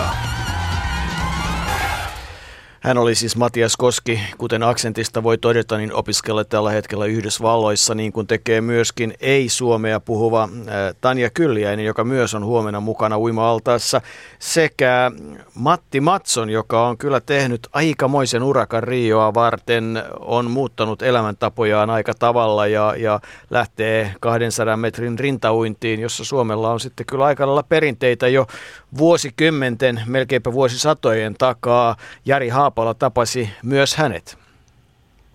Matti Matson pikkuhiljaa kilpailut lähestyvät. Mitkä ovat tällä hetkellä tunnelmat? Odottavat varmasti. No kieltämättä kyllä erittäin, erittäin odottavat. Että kyllä tässä lauantaina lähdettiin tänne päin ja nyt on, nyt on torstai menossa ja kyllä, niin kuin, kyllä jo rupeaa innolla odottamaan sitä, että kilpailut alkaa. Että pääsee, pääsee vihdoin näyttämään, näyttämään taitonsa lauantaina satanen ja sitten tiistaina tuo sun päämatka 200 lähtee liikkeelle. Minkälaiset ovat tavoitteet tuosta sataselta? No kyllä mulla on tavoitteen se Jarno Pihlava suomennetysrikko, että se on se 2002 vuonna tehty 10117, että kyllä se on Jarno on muuta jo kysynyt, että koska se rikotaan, niin kyllä se, kyllä se nyt rupeaa olemaan aika rikkoa. Ja sitten se päämatka, niin, niin mitkä ovat ajatukset sen suhteen? Sulla on siinä pitkään olet täällä nyt näihin kisoihin nimenomaan ja sille matkalla. Joo, kyllä on, kyllä on pitkä tie pitkä tie tänne saakka, saakka tultu. Et niin kuin sanoin, niin kyllä oikeastaan 2009 vuodesta saakka ollaan jo tehty semmoista niin ammattimaista, ammattimaista työtä tämän uinnin eteen. Ja kyllä se tavoitteet on asettu korkealle. Et, et ei, ei täältä niin kuin, hyviä, hyviä, hyviä kisoja lähdetään hakemaan. tavoite tietenkin. No tavoite ehdottomasti on. Miten toi tänne saapuminen ja aikaero, kuinka, se, kuinka sä oot sitä pystynyt käsittelemään jo? Kyllä on aikaero mennyt ihan ihan hyvin mun mielestä, niin ei ole mitään, mitään ongelmia. Ei mulla on harvoin ollut mitään semmoisia tänne päin tulemisia, että olisi, olisi mitenkään vaikuttanut mihinkään. Että kyllä tässä ihan, ihan hyvälle. Tietysti se sotkee, sotkee asioita, että, että alkoidat alkaa kello 13 ja iltafinaalit kello 22, niin se on, se on todella pari, paljon erilainen, erilainen nykyään, tai siis nyt mitä on, mihin on tottunut, että sitä ollaan tässä pitkin kesää reenattu. Niin, harjoittelusta muutenkin, niin minkälaista viime aikoina on ollut tämä sun treenaaminen? No kyllä se nyt viimeiset puolitoista viikkoa ollut herkistelyä, mutta, toi, mutta sitä, sitä ennen kesäkuussa vedettiin ihan älyttömän kovia reenejä ja kyllä siellä, kyllä siellä otettiin niin kaikki, kaikki ilo irti kropasta ja, ja se oli ihan hyvä saada semmoinen kova jakso vielä tähän ennen olympialaisia. Miten toi asettuminen muuten tänne, majoitukset ja logistiikka, ne on tietysti oma haasteensa tuonut, mutta onko ollut mitään ongelmia, vai onko kaikki mennyt hyvin niidenkin asioiden suhteen? Kyllä, kyllä on mun mielestä mennyt ihan hyvin niidenkin asioiden suhteen. Tietysti asunnot on, asunnot on hyvässä kunnossa, kaikki, kaikki niissä toimii. Et tietysti tuo ruokalajärjestelmät ja tuommoiseen, niin rupeaa, rupeaa vähän, nyt kun väkimäärä kasvaa kisoihin, niin kyllä se rupeaa vähän näyttämään semmoisen, että mitä siinä niin oikeasti, koska ei vielä ole, vielä ole läheskään kaikki kilpailijat, eikä ne tietysti sama aika olekaan, mutta se, että tänä päivänä aamunpalalla leivät loppuja ja kaikkea tämmöistä, tämmöistä pientä juttua, että kyllä siinä, niin kuin, kyllä siinä täytyy tapahtua muutoksia, että ei siellä ole hedelmiä eikä mitään ole suurin piirtein muuta kuin jämäpanaaneet siellä. Että, että täytyy vaan saada taisteltua niitä itsellistä. Miten tuo harjoittelu, pääsettekö kuinka usein treenaamaan tuossa varsinaisessa uimastadionilla vai onko teillä joku harjoittelupaikka jossain muualla, missä te käytte, käytte vetää uintit, uintitreenit? No kyllä siihen kisaltaan pääsee, pääsee yllättävän usein. Me ollaan, niinku, me ollaan tuossa käyty Tompakas, Tompakas aika pitkälti ja muukin suomalaiset on käynyt siinä kisakylän vieressä. On, siellä on kaksi 10 ratasta 50, niin siellä on ollut hyvin tilat. Kolme ensimmäistä päivää mä olin yksi siellä altaassa, altaassa että oli siellä suomalaisiakin, tuli aina välillä. Mutta se, että ne muut urheilijat ei onneksi löytänyt, sitten saatiin olla, saatiin olla ihan oma altaa herroisia.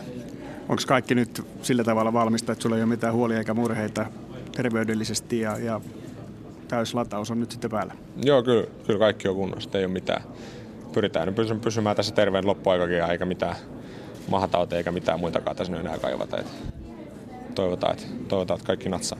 Niin kun lauantaina nyt sitten kisat sun osilta jo alkaa, niin, niin onko semmoista kutinaa, että alkaisi jo?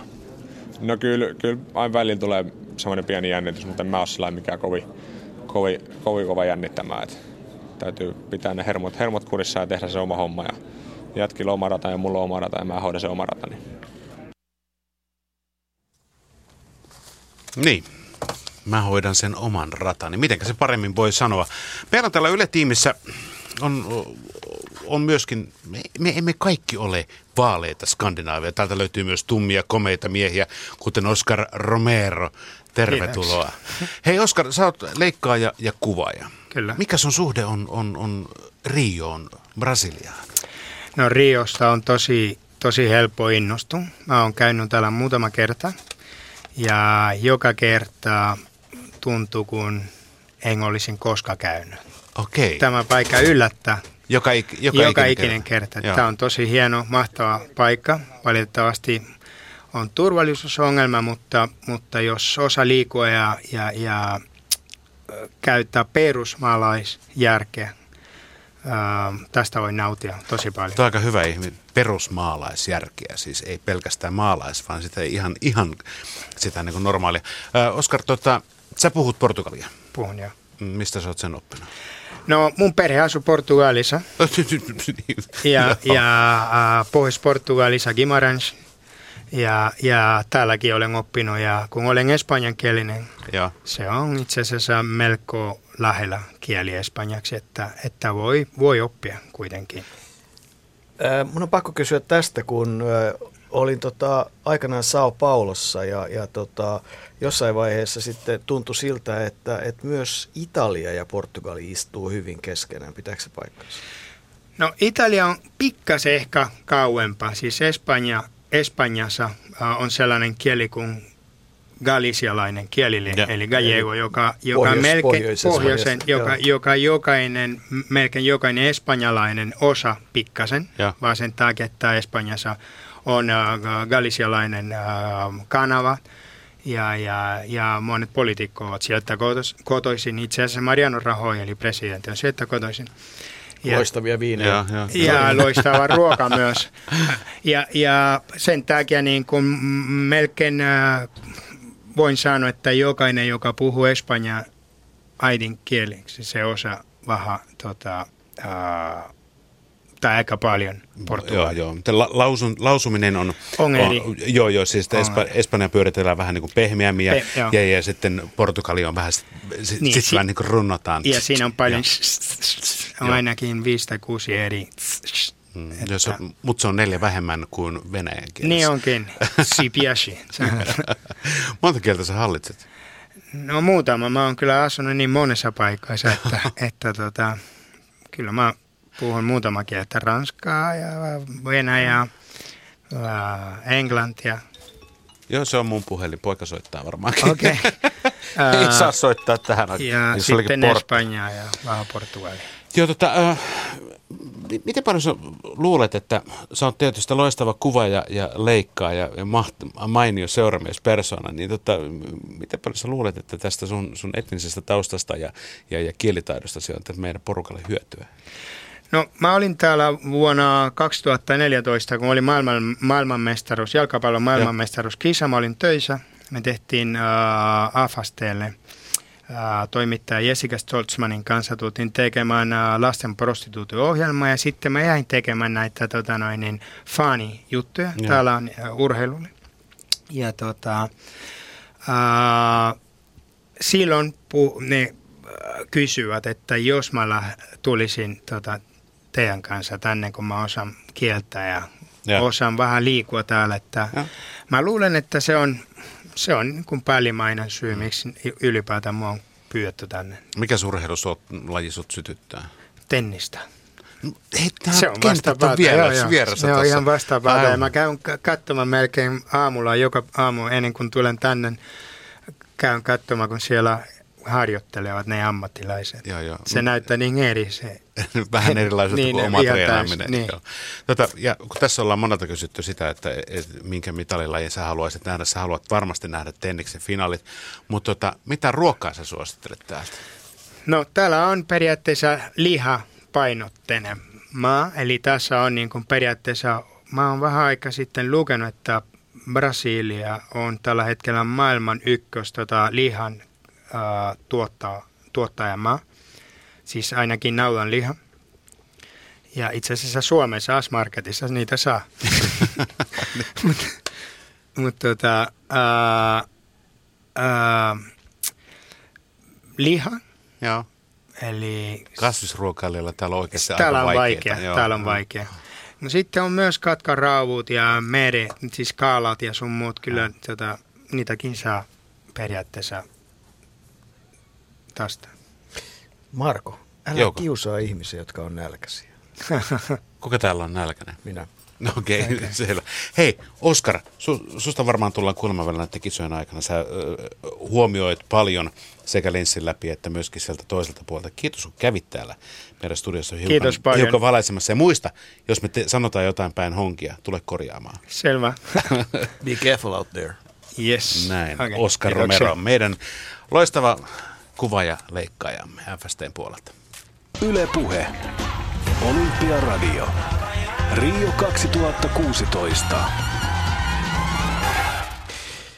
Urheilun pariin nimittäin suomalaissuoritukset ovat hyvässä vauhdissa ja senhän me jo tiedämme, että jousiammunnassa Samuli Piippo kohtaa ensimmäisellä varsinaisella pudotuskierroksella Saksan Florian Flomon Piipon ranking 75 ja saksalaisen 77 ja niin on alkanut Taru Kuopan urakka.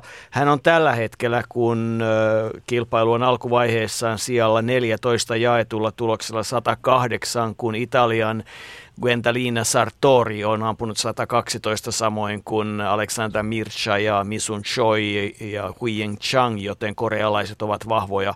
Italiassakin jousiammunta on iso. Mutta täällä Riossa tehdään myös suomalaista urheiluhistoriaa. Jos nyt en ihan väärin ymmärrä, niin suomalaista pöytätennispelaajaa, pingispelaajaa ei ole kisoissa nähty. Meidän muuten pitää ottaa ilmeisesti pingisottelu, Otetaan, mutta joo. häviän todennäköisesti niin kuin aina, mutta, mutta Benedik tai Kotosamin Pentti Pena Olah ö, on sellainen, joka täällä on mukana. Hänen maailmanrankinginsa on 70 ja ensimmäinen ottelu se on muuten huomisiltana kello 22. Vastustaja Feng Chen Singaporesta rankingiltaan 117, vaan minkälaisia mietteitä toimittajana seuraavassa on Simo Leinonen. Kerro aluksi hu- uutiset tuosta jalasta, se on vahvasti siinä teipattuna. Joo, kyllä. Armeisesti valmistautumisessa mulla oli leiri eka Tanskassa ja sitten Ruotsissa, niin mun piti valitettavasti keskeyttää se leiri ja lähteä Suomeen diakoriin katsoa, et ei oikein pystynyt kävellä eikä käyttää vasenta jalkaa, niin todettiin Mortenin varpaat toi diagnoosi ja sitten laitettiin kortisoli, menin takas Ruotsiin koittaa treenaille pikkuhiljaa, ihan pikkasen vähän koitin sitä jalkaa, mutta ei se hirveästi auttanut vielä. Ja nyt täällä fysioterapeuttien ja lääkäreiden kanssa laitettiin näin teippaus pystyyn ja se on auttanut ihan hyvin, että mulla on her- se Mortinin varva, se hermo on siihen vähän paksuuntunut ja se painaa sitä, ja sen takia siihen sattuu aika paljon, niin sitten kisapäivänä mennään puudutuksella ja tuolla teippauksella, niin ei pitäisi haittaa suoritusta yhtään enää. Kerropa vielä tästä olympiaturnausformaatista. Se on mielenkiintoinen sillä lailla, että siinä arpaunella tietysti jonkin verran merkitystä myös. Kyllä, että se arpa tapahtuu maailmanlistojen mukaan. Et ensimmäiset 16, ne sijoitetaan kolmannelle kierrokselle. Et esim. ne pommikiinalaiset, joita kaikki pelkää täällä, ne voi tulla mulla vastaavassa kolmannella kierroksella todennäköisemmin. Ja mulla on ensimmäinen kierros vapaa, kun maailmanlista tarpeeksi hyvä ei ole sitä preliminary roundia. Niin mulla alkaa vasta seitsemäs päivä kisat. Sitten toka kiekko tulee joku parempi jo vastaan, mutta tavoitteena on se voitto vie, sen voitto, yksi peli sen jälkeen vielä, niin yksi parempi pitäisi vähintään voittaa. Ja sitten katsotaan, miten jalka jaksaa ja millainen fiilis ja mikä kunto. Oikeastaan kunto on hyvä, tatsi on ollut hyvä. Voisi voittaa melkein kaikki oikeastaan, riippuu ihan päivästä. Onko semmoinen painetila vai innostuneisuus vai mikä se on tässä, kun siinä lötköttelet ja mietit tätä alkavaa urakkaa? Mä kuulin mu- muilta pelaajilta, jotka ovat olympialaisissa, kenen kanssa mä harjoittelin nyt Ruotsissa, Tanskassa ja Unkarissa, että joillakin menee pupupöksyyn. Mutta mulla oli oikeastaan yksi mahdollisuus päästä näihin kisoihin ja mun piti voittaa maailmallista 19 ja mä voitin sen 4 3 11 9 ja mä veikkaan, että jos mulla ei silloin tullut oikeastaan se pupu pöksyy, että mä tykkään paineista yleensä, että mitä isompi, mitä enemmän porukkaa, mitä, enemmän, mit, mitä isompi kisa oikeastaan, niin mä pelaan aina vaan paljon paremmin. Kerro vähän tuosta huimasta tästä kaudesta ja noususta siellä maailmanlistalla. Onko siellä joku yksittäinen tekijä, mikä on parantunut hirveästi vai mitä sä löydät syitä sen takaa? No mä muutin Unkariin ihan vain sen takia, kun Suomessa mä asuin ennen Hollannissa, että pelikaverit ei ollut tarpeeksi hyviä enää. Et mun piti lähteä Unkariin. Meillä oli tosi hyvä valmennusporukka siellä. Et me, meitä oli neljä yhteisöä, joilla oli realistiset tavoitteet ja mahdollisuudet päästä olympialaisiin. Et me treenattiin kovaa siellä hyvällä sen Unkarin päävalmentajan kanssa, joka on mun hyvä tuttu. Mutta kämme on kehittynyt tosi hyvin pöydän päältä. Jolkotyö, fyssa, ja oikeastaan mun keskittyminen on täysin eri luokkaa nyt. Et mä näen sen peli eri lailla, mä keskityn oikeastaan täysin täydellisesti siihen pelkästään peliin. Nyt mä, ennen se keskittyminen, jos mä vähän johdin, lähti harhaille ja vastaavasti. Mutta enää ei ole siitä huolta. Et joka peli pelannut oikeastaan parasta mitä voi. Et mulla oli aika paljon Rioon se pääsy vaati, että mä koko kaudella kisasin jotain 90 kisaa ja jokaisessa kisassa piti vähintään voittaa yksi tai kaksi parempaa pelaajaa. Ja pelkästään Katarissa se ei onnistu. Et muissa kisoissa Tsekki, Itävalta, Saksa, MMissä, EMissä, jokaisessa kisassa vähintään se on yksi paljon niin kuin maailmallista, kun katsotaan, niin yksi parempi voitto. Et kausi on ollut käsittämättömän hyvä. Mä tein erittäin kovaa työtä. Se oli kahdeksan kuukauden valmistautuminen. Siinä oli ripuli, oksentelu, huono olo, verta oikeasti, kyyneliikin siinä oli. Et ennen karsintoja mä vähän museroin jo siinä, että pääseekö mä enää, että mä teinkö mä kaiken turhaa. Kyllä siinä vähän, mutta sit, sit piti vaan nousta ylös ja painaa viimeiset viikot täysillä ja täällä ollaan. Täällä ollaan todellakin ja, ja mies uhkuu vahvaa itseluottamusta, kuka vaan voi, voi tulla vastaan. Mutta tuota haastattelua tehdessä ei vielä ar, tuo tuleva vastustaja ollut tiedossa, mutta sen jälkeen, kun vastustaja Feng Cheng tuli tietoon, Petri Sjöblom kävi kysymässä Benedikt Olahilta, että minkälainen sälli on kyseessä. Benedek Ola, ensimmäisellä kierroksella tästä luntaa, niin singaporilainen Cheng Feng tulee vastaan. Ja sulla on se kova rysty, mutta mitä itse odotat, millainen vastustaja ja millainen matsi edessä? Jokainen näissä matseissa tulee vaikea tietenkin, mutta mitä mä oon katsonut YouTubesta, mitä hän on pelannut, niin yllättävästi kaverillakin ihan hyvä rysty, että hän tykkää pelaa rystyä. Tästä tulee rystyjen taisto.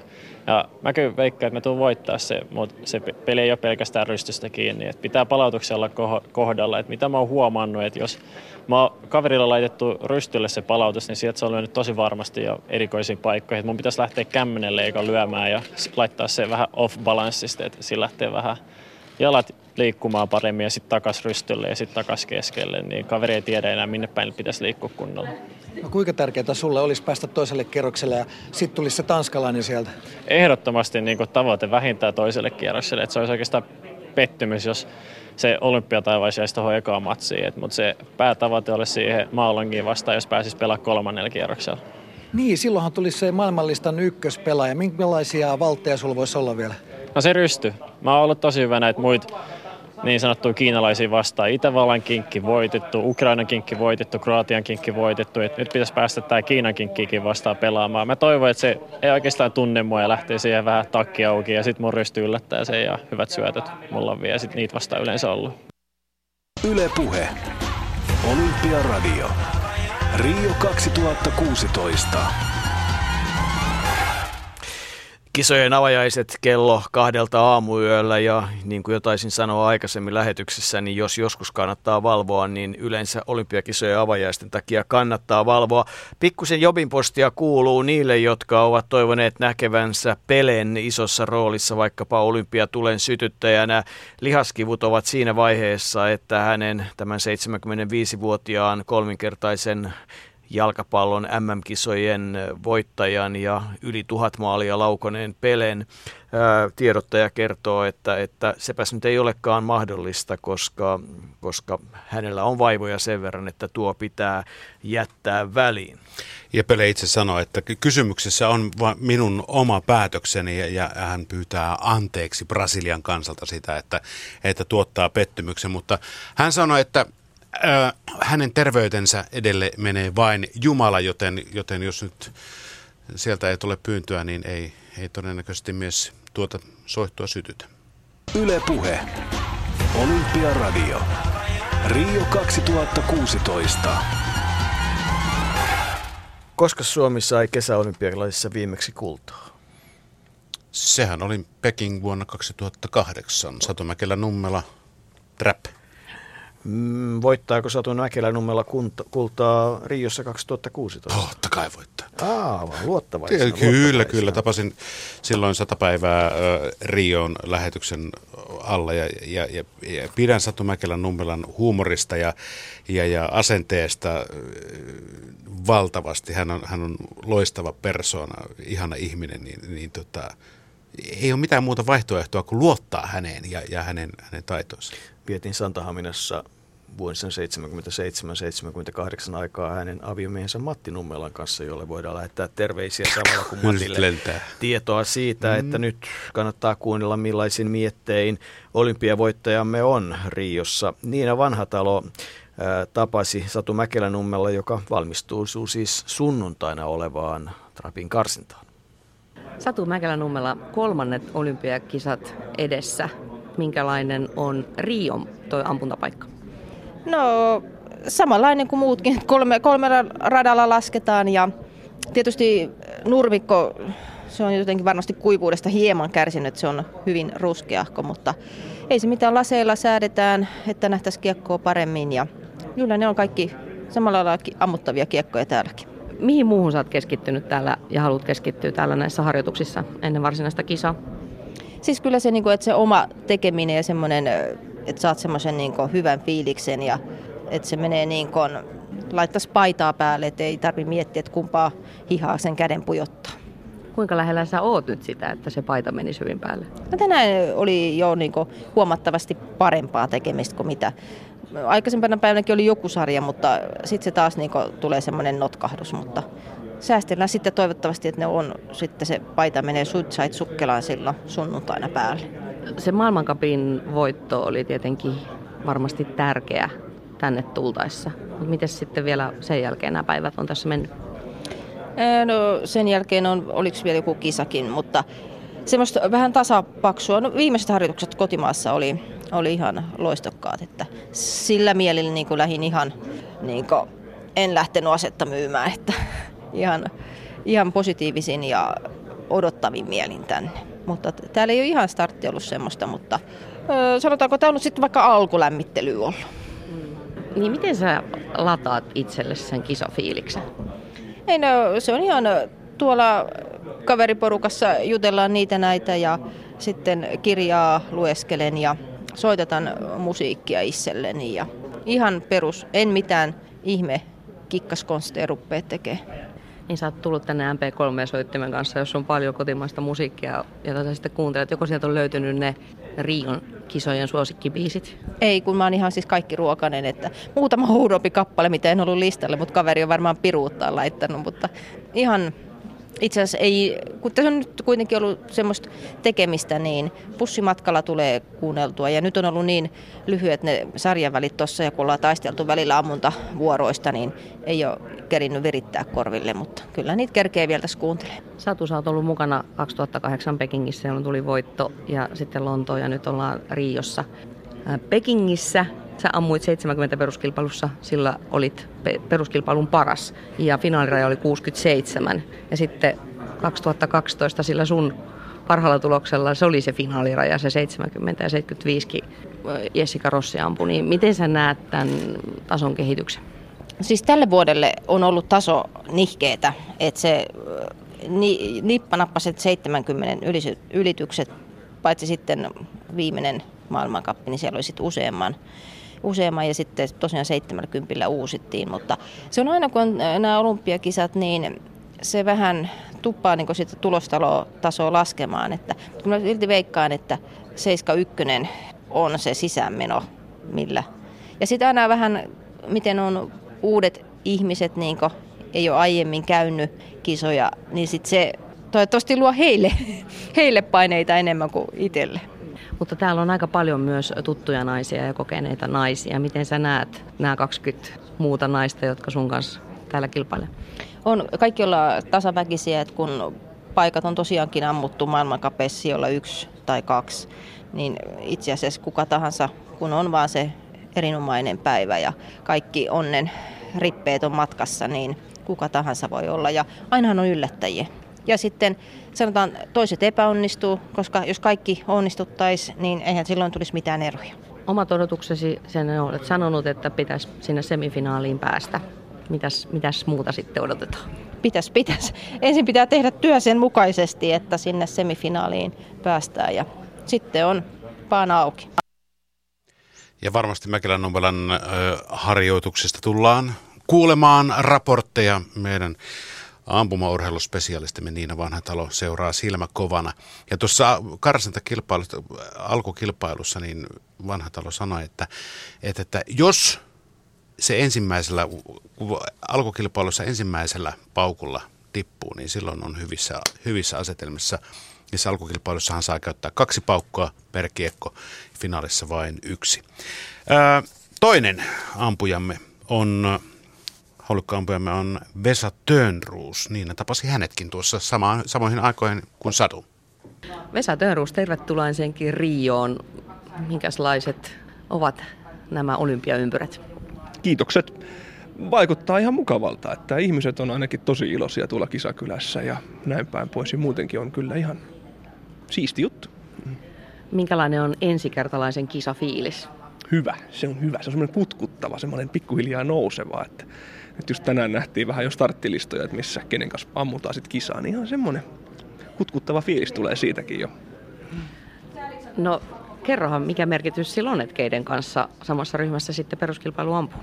No ei sillä käytännön merkitystä ole, mutta totta kai tietää vähän, kuitenkin on silleen kaikki tuttuja jätkiä, niin tietää vähän niiden ampumarytmiä ja tällaista näin, tietää vähän sitä niin rupeaa heti miettimään, että no okei, no tuolla on tommonen ja tommonen rytmi ja tommonen ja tommonen tyyli. Että vähän sitä rupeaa niin pikkuhiljaa virittäytymään siihen kilpailutunnelmaan.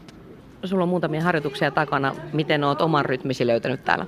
Vaihtelevasti. Että pikkusen meinaa heitellä, mutta se on oikeastaan tässä vaiheessa vähän niin kuin pitääkin, että nyt ehtii vielä vähän kokeilla erilaisia juttuja ja jos tarvii jotain muutella kisan aikana, toivottavasti ei tarvi, mutta kyllä se siitä, pikkuhiljaa, laitellaan palikat kohdalle.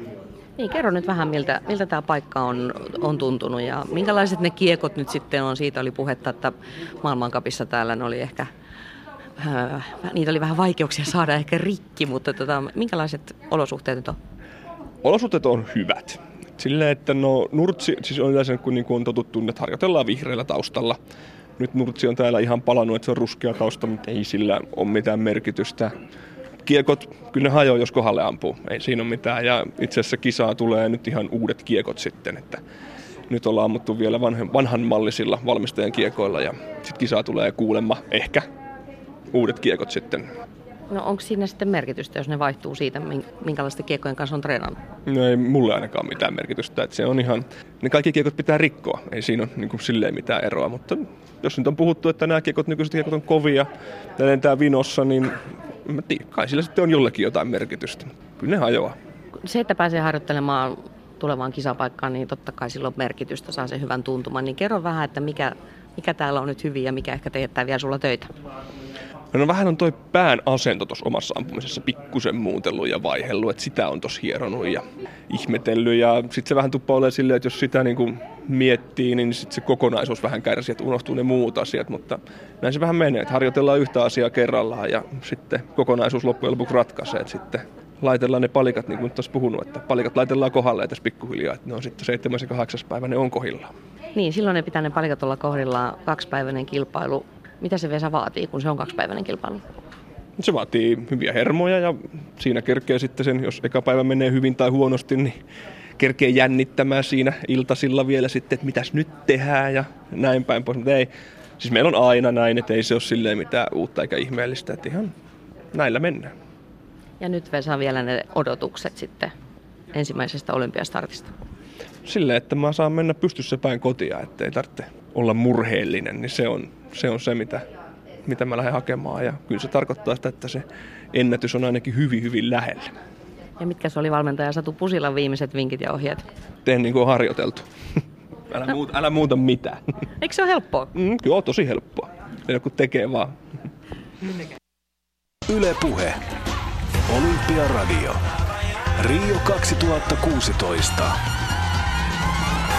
Liekö heinänteko helppoa, mutta helppoa kuin heinänteko yhtä kaikki. Jousiammunassa haetaan asetelmia. Samuli Piipon vastustaja, saksalainen, hän tänään ei onnistunut parhaalla tavallaan. Vastaavasti tällä hetkellä ampumassa on Taru Kuoppa. Hän on tähän mennessä saanut aikaa 209, kun johdossa oleva korealainen Choi Misun 225, neljän parhaan joukossa kolme korealaista ja yksi intialainen. Tämä on siis, kun asetelmia haetaan ja pareja kilpailuun. Se on jousiammunnan tilanne, sitä seurataan vielä vartin verran, kun tätä lähetystäkin sen verran suurin piirtein on. Kukas oli sun edellinen suomalainen polkupyöräilijä olympialaisissa, muistatko? En. Eikö se ollut Sundstedt? Etkö löydä sitä? sitä no en, minä, minä nyt yritän, luulin, että sinä olet ottanut asiasta selvästi. En ole. Sinä sanot sen No joo, no, mutta tuota tuota.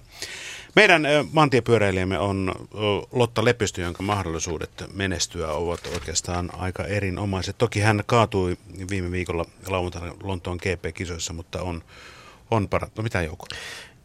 Niin, mahdollisuudet erinomaista on erinomainen pyöräilijä, mutta tietysti oma ongelmansa taitaa olla siinä, että kun yksin joutuu polkemaan, muilla saattaa olla joukkueita, eikö pyöräily vai semmoinen joukkuelaji? No, kuunnellaan mitä Lotta Lepistön valmentaja Tomi Martikainen on, on suojattinsa mahdollisuuksista mieltä. Tomi Martikainen, sinä olet Lotta Lepistön valmentaja. Rio Olympialaisissa ollaan. Minkälaiset tunnelmat muutama päivä ennen sunnuntakisaa?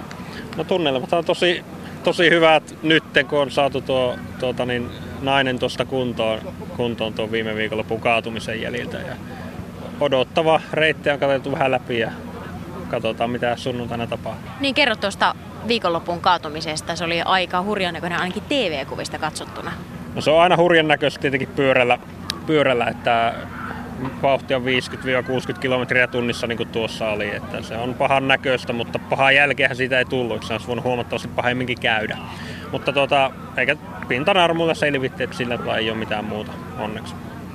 No mitä se on tarkoittanut, tarkoittanut sitten tämän valmistautumisen kannalta vain viikko ennen avausmatkaa? No ihan semmoinen käytännön juttu, että haavat pitää saada kuivaksi ennen sitä, että ei voi olla, ei saa päästä tulehtumaan niitä.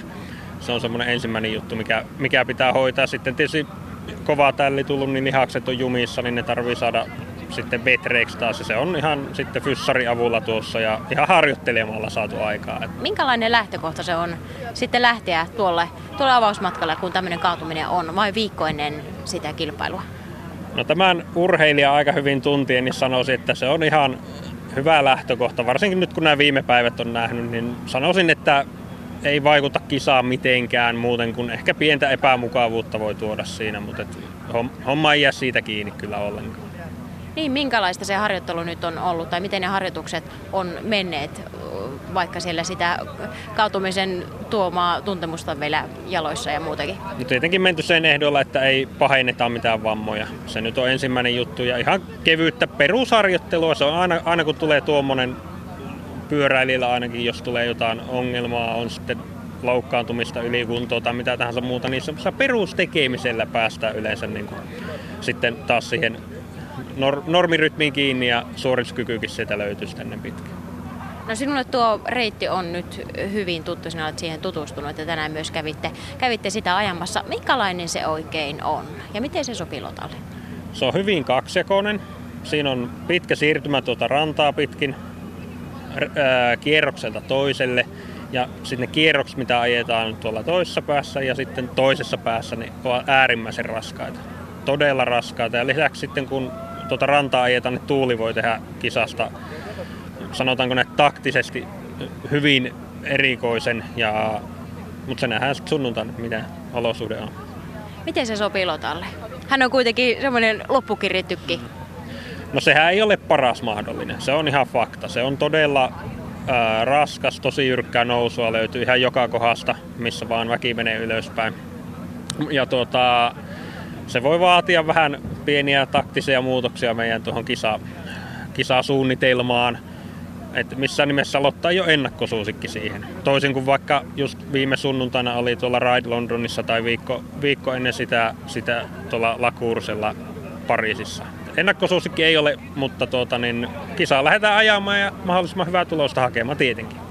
No mitä sinä odotat tuosta valmentajana, mitä odotat tuosta kilpailusta? Tosiaan siinä on kaatuminen viikko sitten tapahtunut ja valmistautuminen on ollut hiukan haasteellista, niin mitä odotat? Minkälaisen, tyytyvä, minkälaisen suoritukseen olet tyytyväinen sunnuntaina? Tietenkin siihen omaan parhaaseen suorituksen, mikä on se ikivanha väsynyt juttu, mutta siihen tietenkin ei voi olla, en voi enempää vaatia kuin parhaansa. Mutta sitten niin kun tietenkin taktisesti sen pitää onnistua, sen suorituksen. Ja sitä taktiikkaa vielä mietitään ja se muotoutuu tässä nyt viikon aikana. Se nähdään sitten, miten se toimii. No teillä on aika vahva tiimi nyt Lotan takana, sinä sekä sitten Kimmo Kananen. Kuinka tämä vastuunjako tuo itse kisa-aikana tapahtuu? Sitten on vielä aika jo keskiviikkona, mutta mitä siellä, mitä siellä sitten tapahtuu? No se menee sillä tavalla, että minä Kimmo ollaan autossa ja tuota, niin, minä ajan autoa ja Kimmo on valmiina sitten, jos tulee rengasrikkoa tai mekaanista sitten huoltamaan, huoltamaan ja tuota, niin, siinäpä se oikeastaan radi, kisaradio tai radio ei saada käyttää kisassa, jota ei sen, sen enempää ohjeita ei pystytä antamaan kisa-aikana, mutta Lotta tietää mitä tehdä ja yhden naisen kanssa ei yleensä radio tarvihekaan, että kyllä se hoituu ilmankin. No kerro vielä se, että tänään käytiin tosiaan sitä reittiä tutustumassa ja kuvaamassa teitä ja aika kapeita kaistoja. Niin minkälainen se reitti sinun mielestäsi on? Onko se kaikki puoli turvallinen ja minkälaisia ajatuksia herättää? No, turvallistaan pyöräily ole ikinä, koska siinä liikutaan kovaa vauhtia. Tosi teknisestikin tosi haastava, että ne on alamäät, tuota, niin oli, oli tosi jyrkkiä. Sitten oli betonitietä, aika uutta asfalttia, joka on tosi liukasta sateella, jos sattuu satamaan, niin kuin tänään oli vähän sadeillut sinne reitille. Jyrkkiä alamäkiä, mutta se on, se on pyöräilyä. Kaikki reitteihin pitää sopeutua ja kyllä siitä varmasti hengissä selvitään. Yle Puhe. Olympiaradio. Rio 2016. Se on suomalaisesta naisesta Thea Wikstedt Newman Atlantassa vuonna 1996 kuudennen sijaan on saavuttanut paras, paras saavutus sitten vuoden tuossa suomalaisessa olympiahistoriassa. Ää, sitten vuoden 1912, jolloin kuudenneksi sijoittui myös ää, Antti Raita. Mutta meidän miehemme, lentopalospesialistimme, äh, spesialistimme on oikeasti, äh, lähti tästä vähän aikaa sitten liikenteeseen. Äh, en tiedä yhtään minne, joten kysymys kuuluu, Johannes Oikarinen, missä Johannes luuraa? Joo, täällä luurataan täällä Rio de Janeiron keskustan koillisosassa, jos sillä tavalla voi sanoa, tuollaisen vajaan tunnin bussimatkan päässä sieltä mediakeskuksesta täällä toisella puolella kaupungin keskustaa. Ja tässä on tällainen lämpimän auringon edessä oleva varjo, aika hurja tuommoinen kolossi, kolossimainen rakennus. Se on nimittäin tuo kuuluisa Marakanaa jalkapallostadion ja lentopallohalli on tässä ihan vieressä. Tässä ei ole oikeastaan 20 metriä matkaa näiden kahden iso areenan välissä. Ja tuo jalkapalloareena, sehän on niin perinteinen, se on ehkä se kuuluisin jalkapallostadion, mikä on olemassa. Tuohon on joskus aikanaan 60 vuotta sitten mennyt tuollaiset 200 000 ihmistä katsomaan MM-otteluita, kun Brasilia on pelannut ja on siinä perinteitä. Siellä on pelejä iskenyt maaleja ja huudattanut yleisöä. Nykyään tuohon stadionille menee tuolla ne reilu 70 000 ihmistä ja näissä kisoissa tuolla nimenomaan on sitten sitä jalkapalloa, mitä pelataan ja sitä seurataan, mutta tämä on jännä paikka. Tässä on siis aivan kiinni toisessaan kaksi stadionia, tämmöisiä betoni, juuri semmoisia vanhan mallin betonihalleja. Toki näitä on uusittu, jalkapallostadionia niitä MM-kisoja varten, mitkä täällä pelattiin muutama vuosi sitten. Ja tämä lentopallohalli on niin ikään rempattu tuossa 2000-luvun puolella. Ja tavallaan ulkokuori näissä on edelleen semmoinen vanha, mutta sisältä on ihan upean näköisiä samalla kun täällä tuulee hirveästi ja nuo palmunlehdet, vihreät palmunlehdet siinä vähän heiluvat. Pitää melkein mennä tässä samalla tuonne lentopallohallin puolelle sisälle vähän, niin ei tuule niin pahasti, mutta historiallinen ja hieno paikka tämä on. Ja nämä on ihan vierekkään. Se tässä on kaikista jännintä, kun nämä on 50-luvulla molemmat hallit rakennettu, niin on todellakin sillä tavalla, että no ei ole tarvinnut tämmöisiä materiaalin siirtokuluja miettiä, kun nämä on ollut ihan samaan paikkaan tuotu rakennusaineksia hirveästi. Ja nyt me menemme tämmöistä pientä käytävää, ehkä se kaikuukin tässä äänessä hieman tänne Lentishallin puolelle. Ja katsotaanpas miltä tällä puolella näyttää sisällä, nyt kun täältä pääsee mökän musiikki alkaa jo kuulua. Ja tuolla näkyy jo tuommoinen oranssi pelialusta ja nyt tästä tunnelista kun tänne hipsuttelen tänne halliin, niin tämä on aika upean näköinen. Siis tämä on ihan mieletön halli. Tämä on vähän niinku semmonen UFO-mallinen. Pyöreä, oikeastaan joo, semmonen UFO-mallinen halli. Tässä on tuollainen vihreä turkoosivärinen matto, pelimatto. Ja sitten tuossa on tuo itse pelialusta oranssi, missä sitten pelaajat pelaa ja ne rajat on siinä. Ja verkko on jo viritetty täällä valmiiksi, kun sitten huomenna aloitetaan pelaaminen.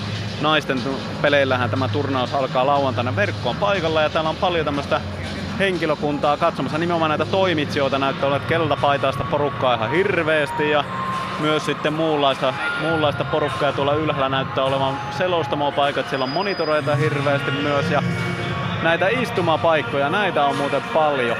Täällä on näiden kisojen aikana kapasiteetti 11 400 ja heti avauspäivänä Brasilian naiset pelaavat Kamerunia vastaan, joten voi kuvitella, että täällä on huomenna aikamoinen meteli päällä, mutta tämä on ihan mieletön halli. Iso avaratila, jossa on tuollainen iso mediakuutio roikkuu katosta ja vaikka tämä on vanha halli, se näkyy noissa rakenteissa, niin tämä on kyllä remontoitu upeaksi. Mutta on kyllä hieno paikka. Tässä on kaksi tämmöistä historiallista paikkaa. Jos on jalkapallossa pelattu MM-kisoja, niin on täälläkin pelattu MM-kisoja tässä lentopallohallissa, mutta mutta, mutta vähän on erinäköistä kuin silloin, kun täällä on MM-kisoja aikanaan aloitettu tahkoamaan silloin 50-60-lukujen taitteessa, mutta hieno on paikka täällä. Yle Puhe. Olympiaradio. Rio 2016. Niin tuossa kun kerroin siitä, että lentopallospesialisti toki Johannes Oikerna on myös yleisurheiluspesialisti yhdessä Jarmo Kunkku-Lehtisen kanssa. Siellä yleisurheiluasiat pistetään ihan varmasti ojennukseen ja, ja heillä on sitten silmänä yksi silmäpari lisää. Se on asiantuntijamme Tuomas Raja, joka oikeasti pitää niin huolta siitä, että, että sekä Lehtinen että Oikarinen näkevät jotain tuossa kilpailutapahtumassa ja mitään ei sitten jää huomioimatta. Ja sitten Aasinsilta.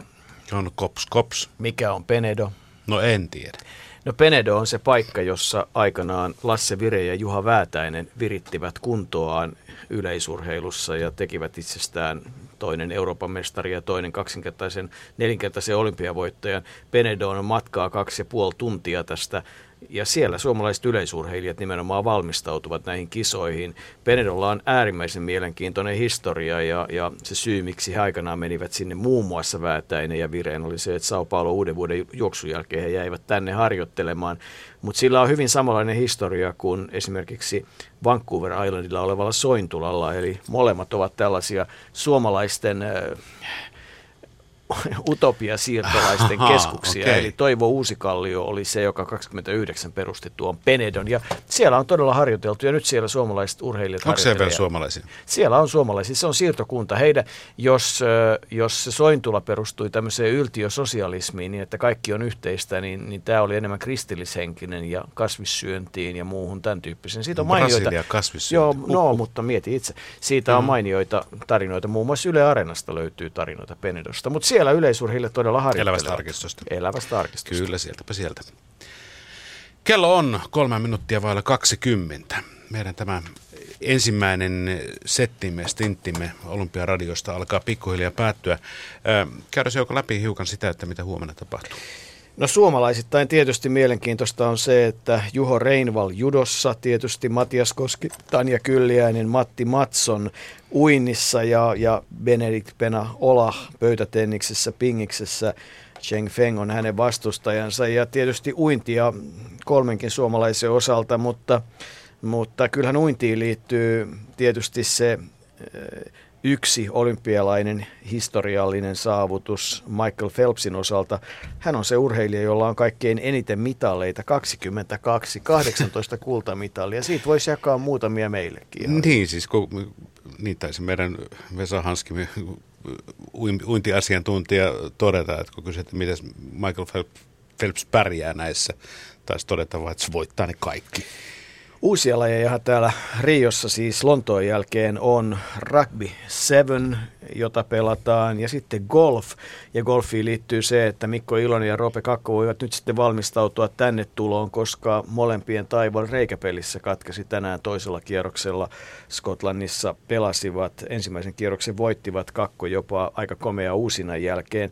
Golf ja rugby ovat mukana täällä kaiken kaikkiaan. Ja sitten tietysti omaa mielenkiintoaan tulee siihen, että missä vaiheessa Yhdysvallat saavuttaa tuhannennen kultamitallinsa. Nyt niitä on kaiket virallisen tilaston mukaan 978, eli Yhdysvallat on kaikkein menestynein maa. Monta mitalia on suurin piirtein vuodessa olympialaisissa no, lasken 28 olympiakisat ja, ja siitä 2400 mitalia. Niin Kyllä se tässä menee se tonne rikki, rikki jos 22 Suomi on muuten joo. tilastossa 14 307 mitallilla ja, ja, ja niin edelleen. Mm. Että, että se on niin kuin se, missä suurin piirtein mennään.